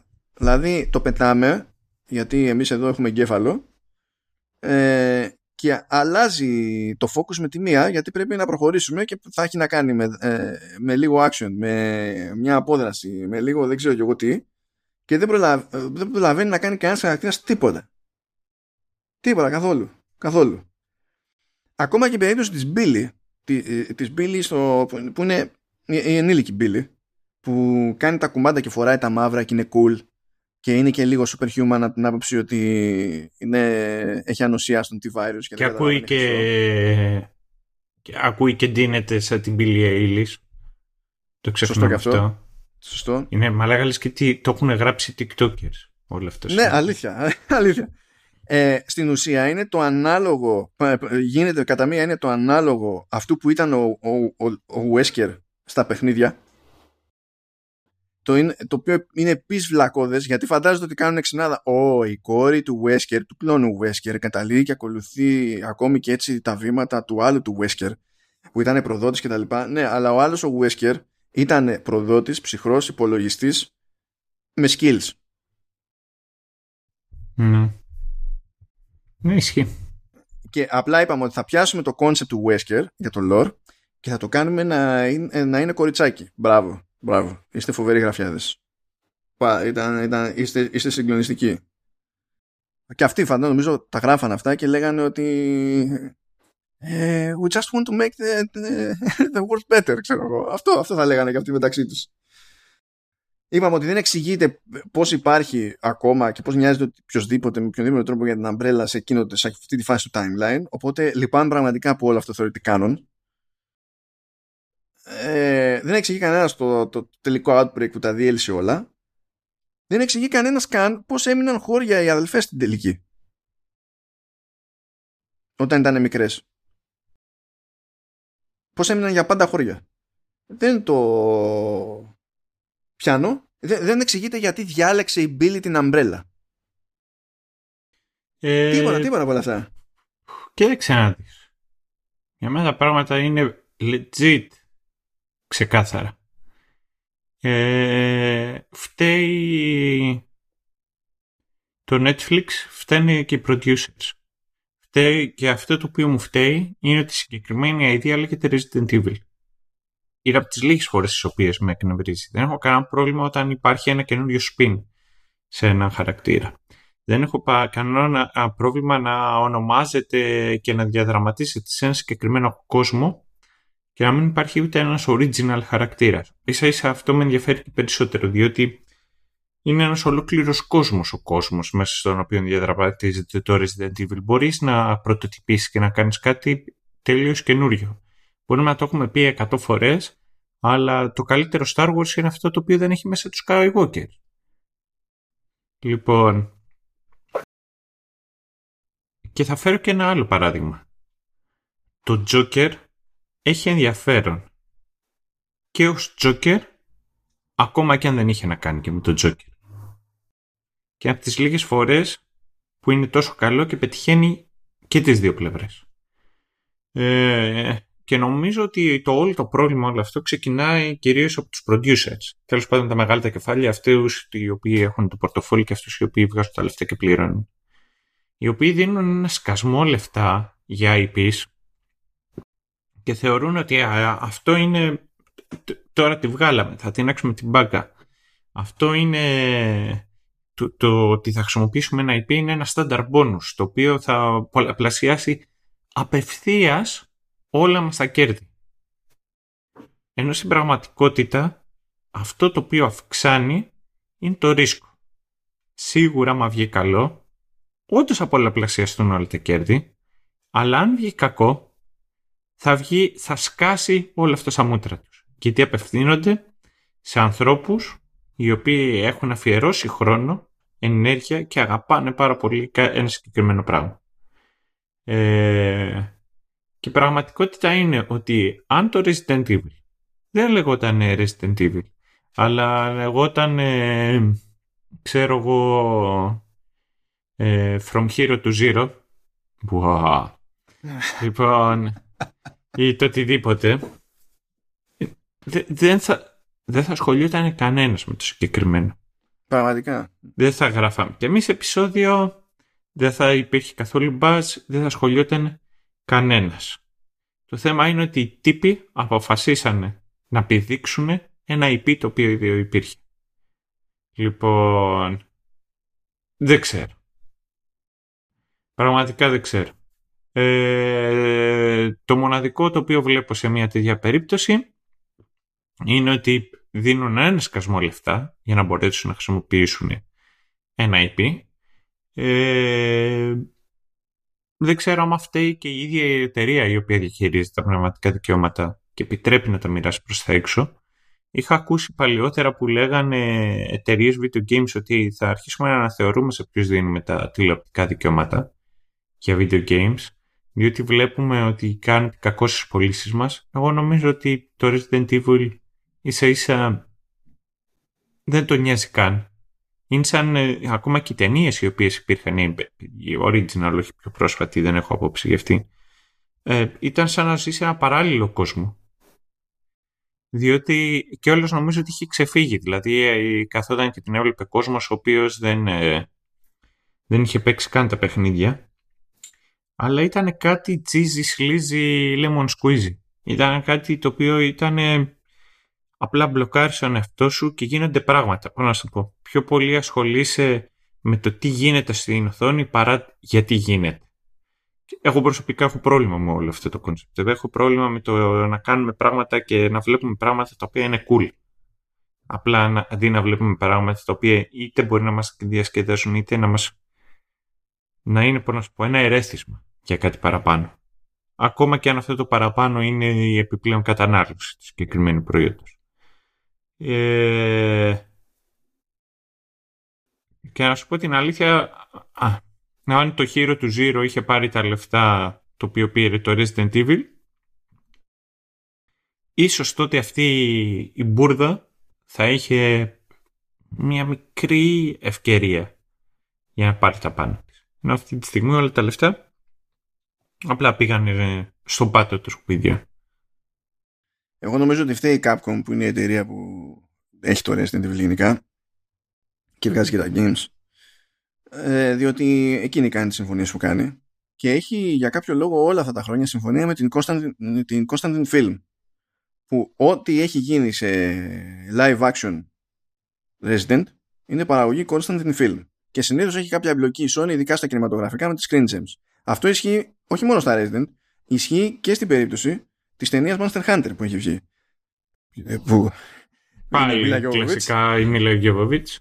ναι, και ήταν και αυτό άθλιο σαν φάση. Αλλά τι γίνεται. Νομίζω ότι ε, η Capcom δεν είχε λόγο μέχρι στιγμής να αναθεωρήσει το οτιδήποτε διότι τα κινηματογραφικά Resident Evil για λόγους που δεν κατανόησα ποτέ ε, ήταν σχετικά μικρές επενδύσεις από άποψη budget και για τη Sony ήταν τεράστια επιτυχία. Ε, για, για, για, δεκα, για δεκαετία ολόκληρη το franchise που έβγαζε στην Sony Pictures τα περισσότερα λεφτά μετά το Spider-Man ήταν τα Resident Evil. Οπότε, ως Capcom, θα πεις μ' αρέσει δεν μ' αρέσει, για κάποιο λόγο αυτοί έχουν καταφέρει και το πουλάνε. Κάπως τέλος πάντων και, και βγαίνει. Οπότε δεν βαριέσαι. Τώρα όμως που έκανε νέα ταινία πάλι με Constantine Film και πήγε άπατη, ενώ δεν είχε φοβερό budget, αλλά για πρώτη φορά δεν έπιασε ούτε το budget στο, στο τζίρο. Ενώ συνήθως συνέβαινε όχι απλά το ανάποδο, έπιανε το budget και έβγαζε και παραπάνω. Μπορεί να έβγαζε 10 φορές το budget. Mm. Δεν, δεν καταλάβαινε πώς γινόταν.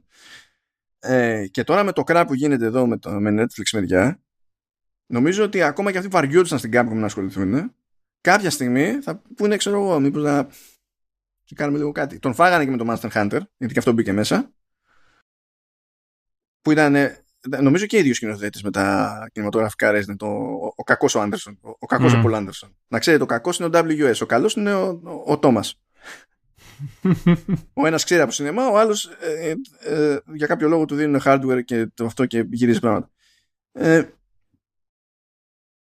και ε, ελπίζω να αναθεωρήσουν οι Ιάπωνες είναι και οι Ιάπωνες. You never know. Δεν θα βγάλει τώρα από το, πώς το βλέπουν από τη σκοπιά τους. Γιατί τόσα χρόνια και αυτοί βγάζουν τα CGI ας πούμε με animation studios ιαπωνικά και ούτε αυτά είναι καλά και πάλι τους νοιάζει. Δεν ξέρω τι να πρωτοϋποθέσω. Περάσαμε και περίοδο που τα παιχνίδια τα Resident ήταν σούπες και ούτε αυτό φαίνονταν να τους νοιάζει. Και το ότι ήταν σούπες ακριβώς για το λόγο που τους έλεγε ο κόσμος ότι είναι σούπες και δεν θέλανε να λυγίσουν, ρε παιδί μου και επανήλθε το franchise όταν λυγίσανε και βγάλανε το Resident Evil 7 και ε, ήταν πιο σωστό πώς να το κάνουμε. Ναι. Δεν ξέρω πραγματικά. Ε, όλο αυτό εντάσσεται σε μια κίνηση γενικότερη που κάνει, το, κάνει Netflix και παίρνει δικαιώματα από games και προσπαθεί να πιάνει το, τα αντίστοιχα δημογραφικά. Να είναι και ο προορισμός του Nerdville, ας πούμε, για τα spin-offs και τα όποια transmedia projects και τα συναφή έχει κάνει και το πείραμα που κάνει με κάποια games στην υπηρεσία ας πούμε το, το, το προσπαθεί αυτό αλλά δεν γίνεται, δεν γίνεται έτσι και τα έχει σκατώσει από πολλαπλές φορές δηλαδή Death Note ε, ναι απαράδεκτο ε, Cowboy Bebop Επίσης απαράδεκτο το οποίο το κάναμε κιόλας. όχι τόσο σάπιο αλλά όχι ήταν, τόσο ήταν σάπιο. κρίμα μεγάλο δηλαδή. ναι. ε, και να σου πω κάτι το Cowboy Bebop φάνηκε τουλάχιστον ότι ρε φίλε κάποιος αγαπούσε το original και προσπάθησε με τον ένα με τον άλλον τρόπο να κάνει κάποια πράγματα βάσει το original. Σε συγκεκριμένη περίπτωση ήταν όλος κατά. Ε, από adaptation είναι λιγάκι για κλωτσιές στο Netflix. Εγώ θα βάλω μέσα και το Witcher, ότι σε καμία περίπτωση δεν είναι επιτυχία. Ε, αν εξαιρέσουμε την πρώτη σεζόν η οποία ήταν ένα χάος, ε, η δεύτερη ήταν πολύ πιο χαοτική και μπερδευτική για λόγους που εγώ δεν μπορώ να καταλάβω. και το άλλο το οποίο ισχύει είναι το ότι η μοναδική φορά που μπορώ να σκεφτώ να κάνανε ένα καλό adaptation από video game, δεν θα πω το Arcane, γιατί αυτό ήταν ως επιτοπλίστων δουλειά της Riot. Θα πω το Castlevania. Ναι, ναι, ναι. Αυτό. Και αυτό ήταν animation έπεσα σε ένα τίτλο στο Forbes κιόλας. Mm.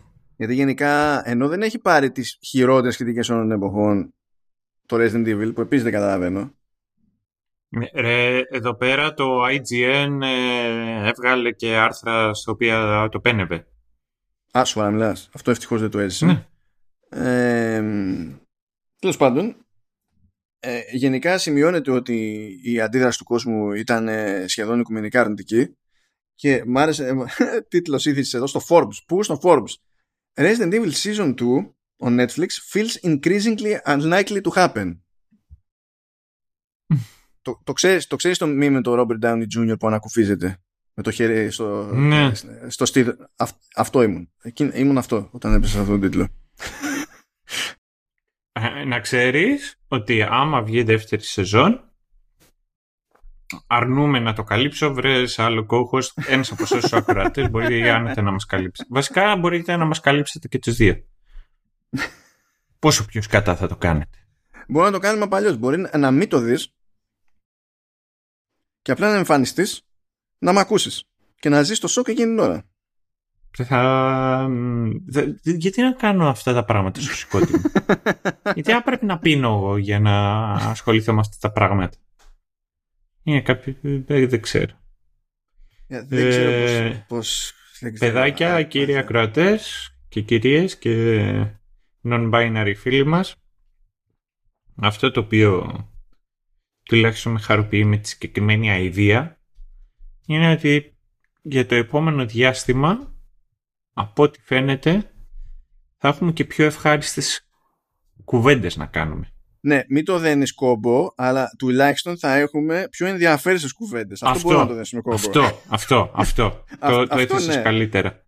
Αλλά δηλαδή... επειδή ποτέ δεν ξέρεις από πού θα τον φάμε. Ναι. Ε, αυτό, αυτό, κράτα λίγο.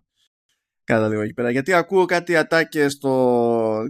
Ε, ε, ε, παίζω το, ε, το πρώτο female dwarf στην ιστορία του κινηματογράφου και της τηλεόρασης και είναι αυτό σαν το Black Panther που ήταν ο πρώτος black superhero στο κινηματογράφο που δεν ισχύει ούτε το ένα ούτε το άλλο και αρχίζω και τυλτάρω με κάποια πράγματα γιατί λες θες να σπρώξεις την πάρτι σου, σπρώξεις την πάρτι σου. Θες να σπρώξεις τη, την αλλαγή που έγινε, σπρώξεις την αλλαγή που έγινε. Γίνεται να σιγουρευτείς ότι μαλακία που λες ε, κα, κα, κάθε, καθένας μπορεί να πει το οτιδήποτε γιατί υπάρχει τόσο buzz που είναι πολύ δύσκολο να σου κάσει τα μούτρα.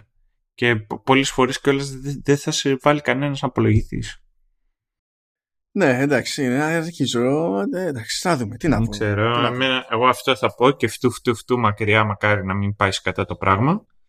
Ε, υπάρχουν, πήγαν και είδαν άτομα τα οποία ονομάζονται ως get ready for this ως Tolkien influencers. Τι είπα να πει influencer σε πλαίσιο Tolkien; Δηλαδή τι κάνεις influence; Το, δεν ξέρω.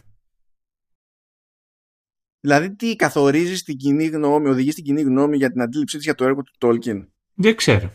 Ε, δεν, δεν, δεν έχω πραγματικά ιδέα. Αλλά τέλος πάντων να μην το τέτοιο, να μην το Φτου, φτου, φτου, φτου. Να μην το ματιάξω. Άστο. Ε, νομίζω αρκετά αφιερώσαμε χρόνο σε αυτή την αηδία.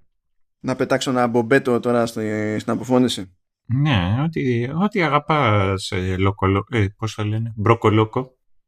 Λοιπόν, επειδή τη... καλώς εγώ των πραγμάτων, στο επόμενο επεισόδιο, ο Showrunners, το μενού λέει The Sandman. Yes! Λοιπόν, θέλω να πω, γι' αυτό είναι το μπομπέτο. Θέλω να πω, δεν, δεν είναι η γενική μου εικόνα τώρα για, αυτό, για, για τη σειρά. Θέλω να πω κάτι που είναι πιο τεχνικό, ας το πούμε. Mm. Είναι overhyped. Mm-hmm. Είναι overhyped. Δεν παίρνω θέση για καλό ή κακό, είναι overhyped. Ε, αυτά είναι δύο διαφορετικά πράγματα και αυτά είναι και προέρχονται και από τελείως διαφορετικά μπορεί να σημαίνει πολλά. Αλλά ναι. Okay. Ναι, ναι. Εντάξει. Θα... Καλώς εγώ των πραγμάτων θα το πετύχουμε για την επόμενη λοιπόν, δόση. Καλά μας παιδάκια, να είστε καλά. Σας, ευχαρι... σας λυπόμαστε που ήσασταν μαζί μας. Legit. Ε, και see you around. Σε... Ας πιούμε, παιδιά μου. Ας πιούμε σε καλύτερες μέρες. Περαστικά σε όλους. Τσάου.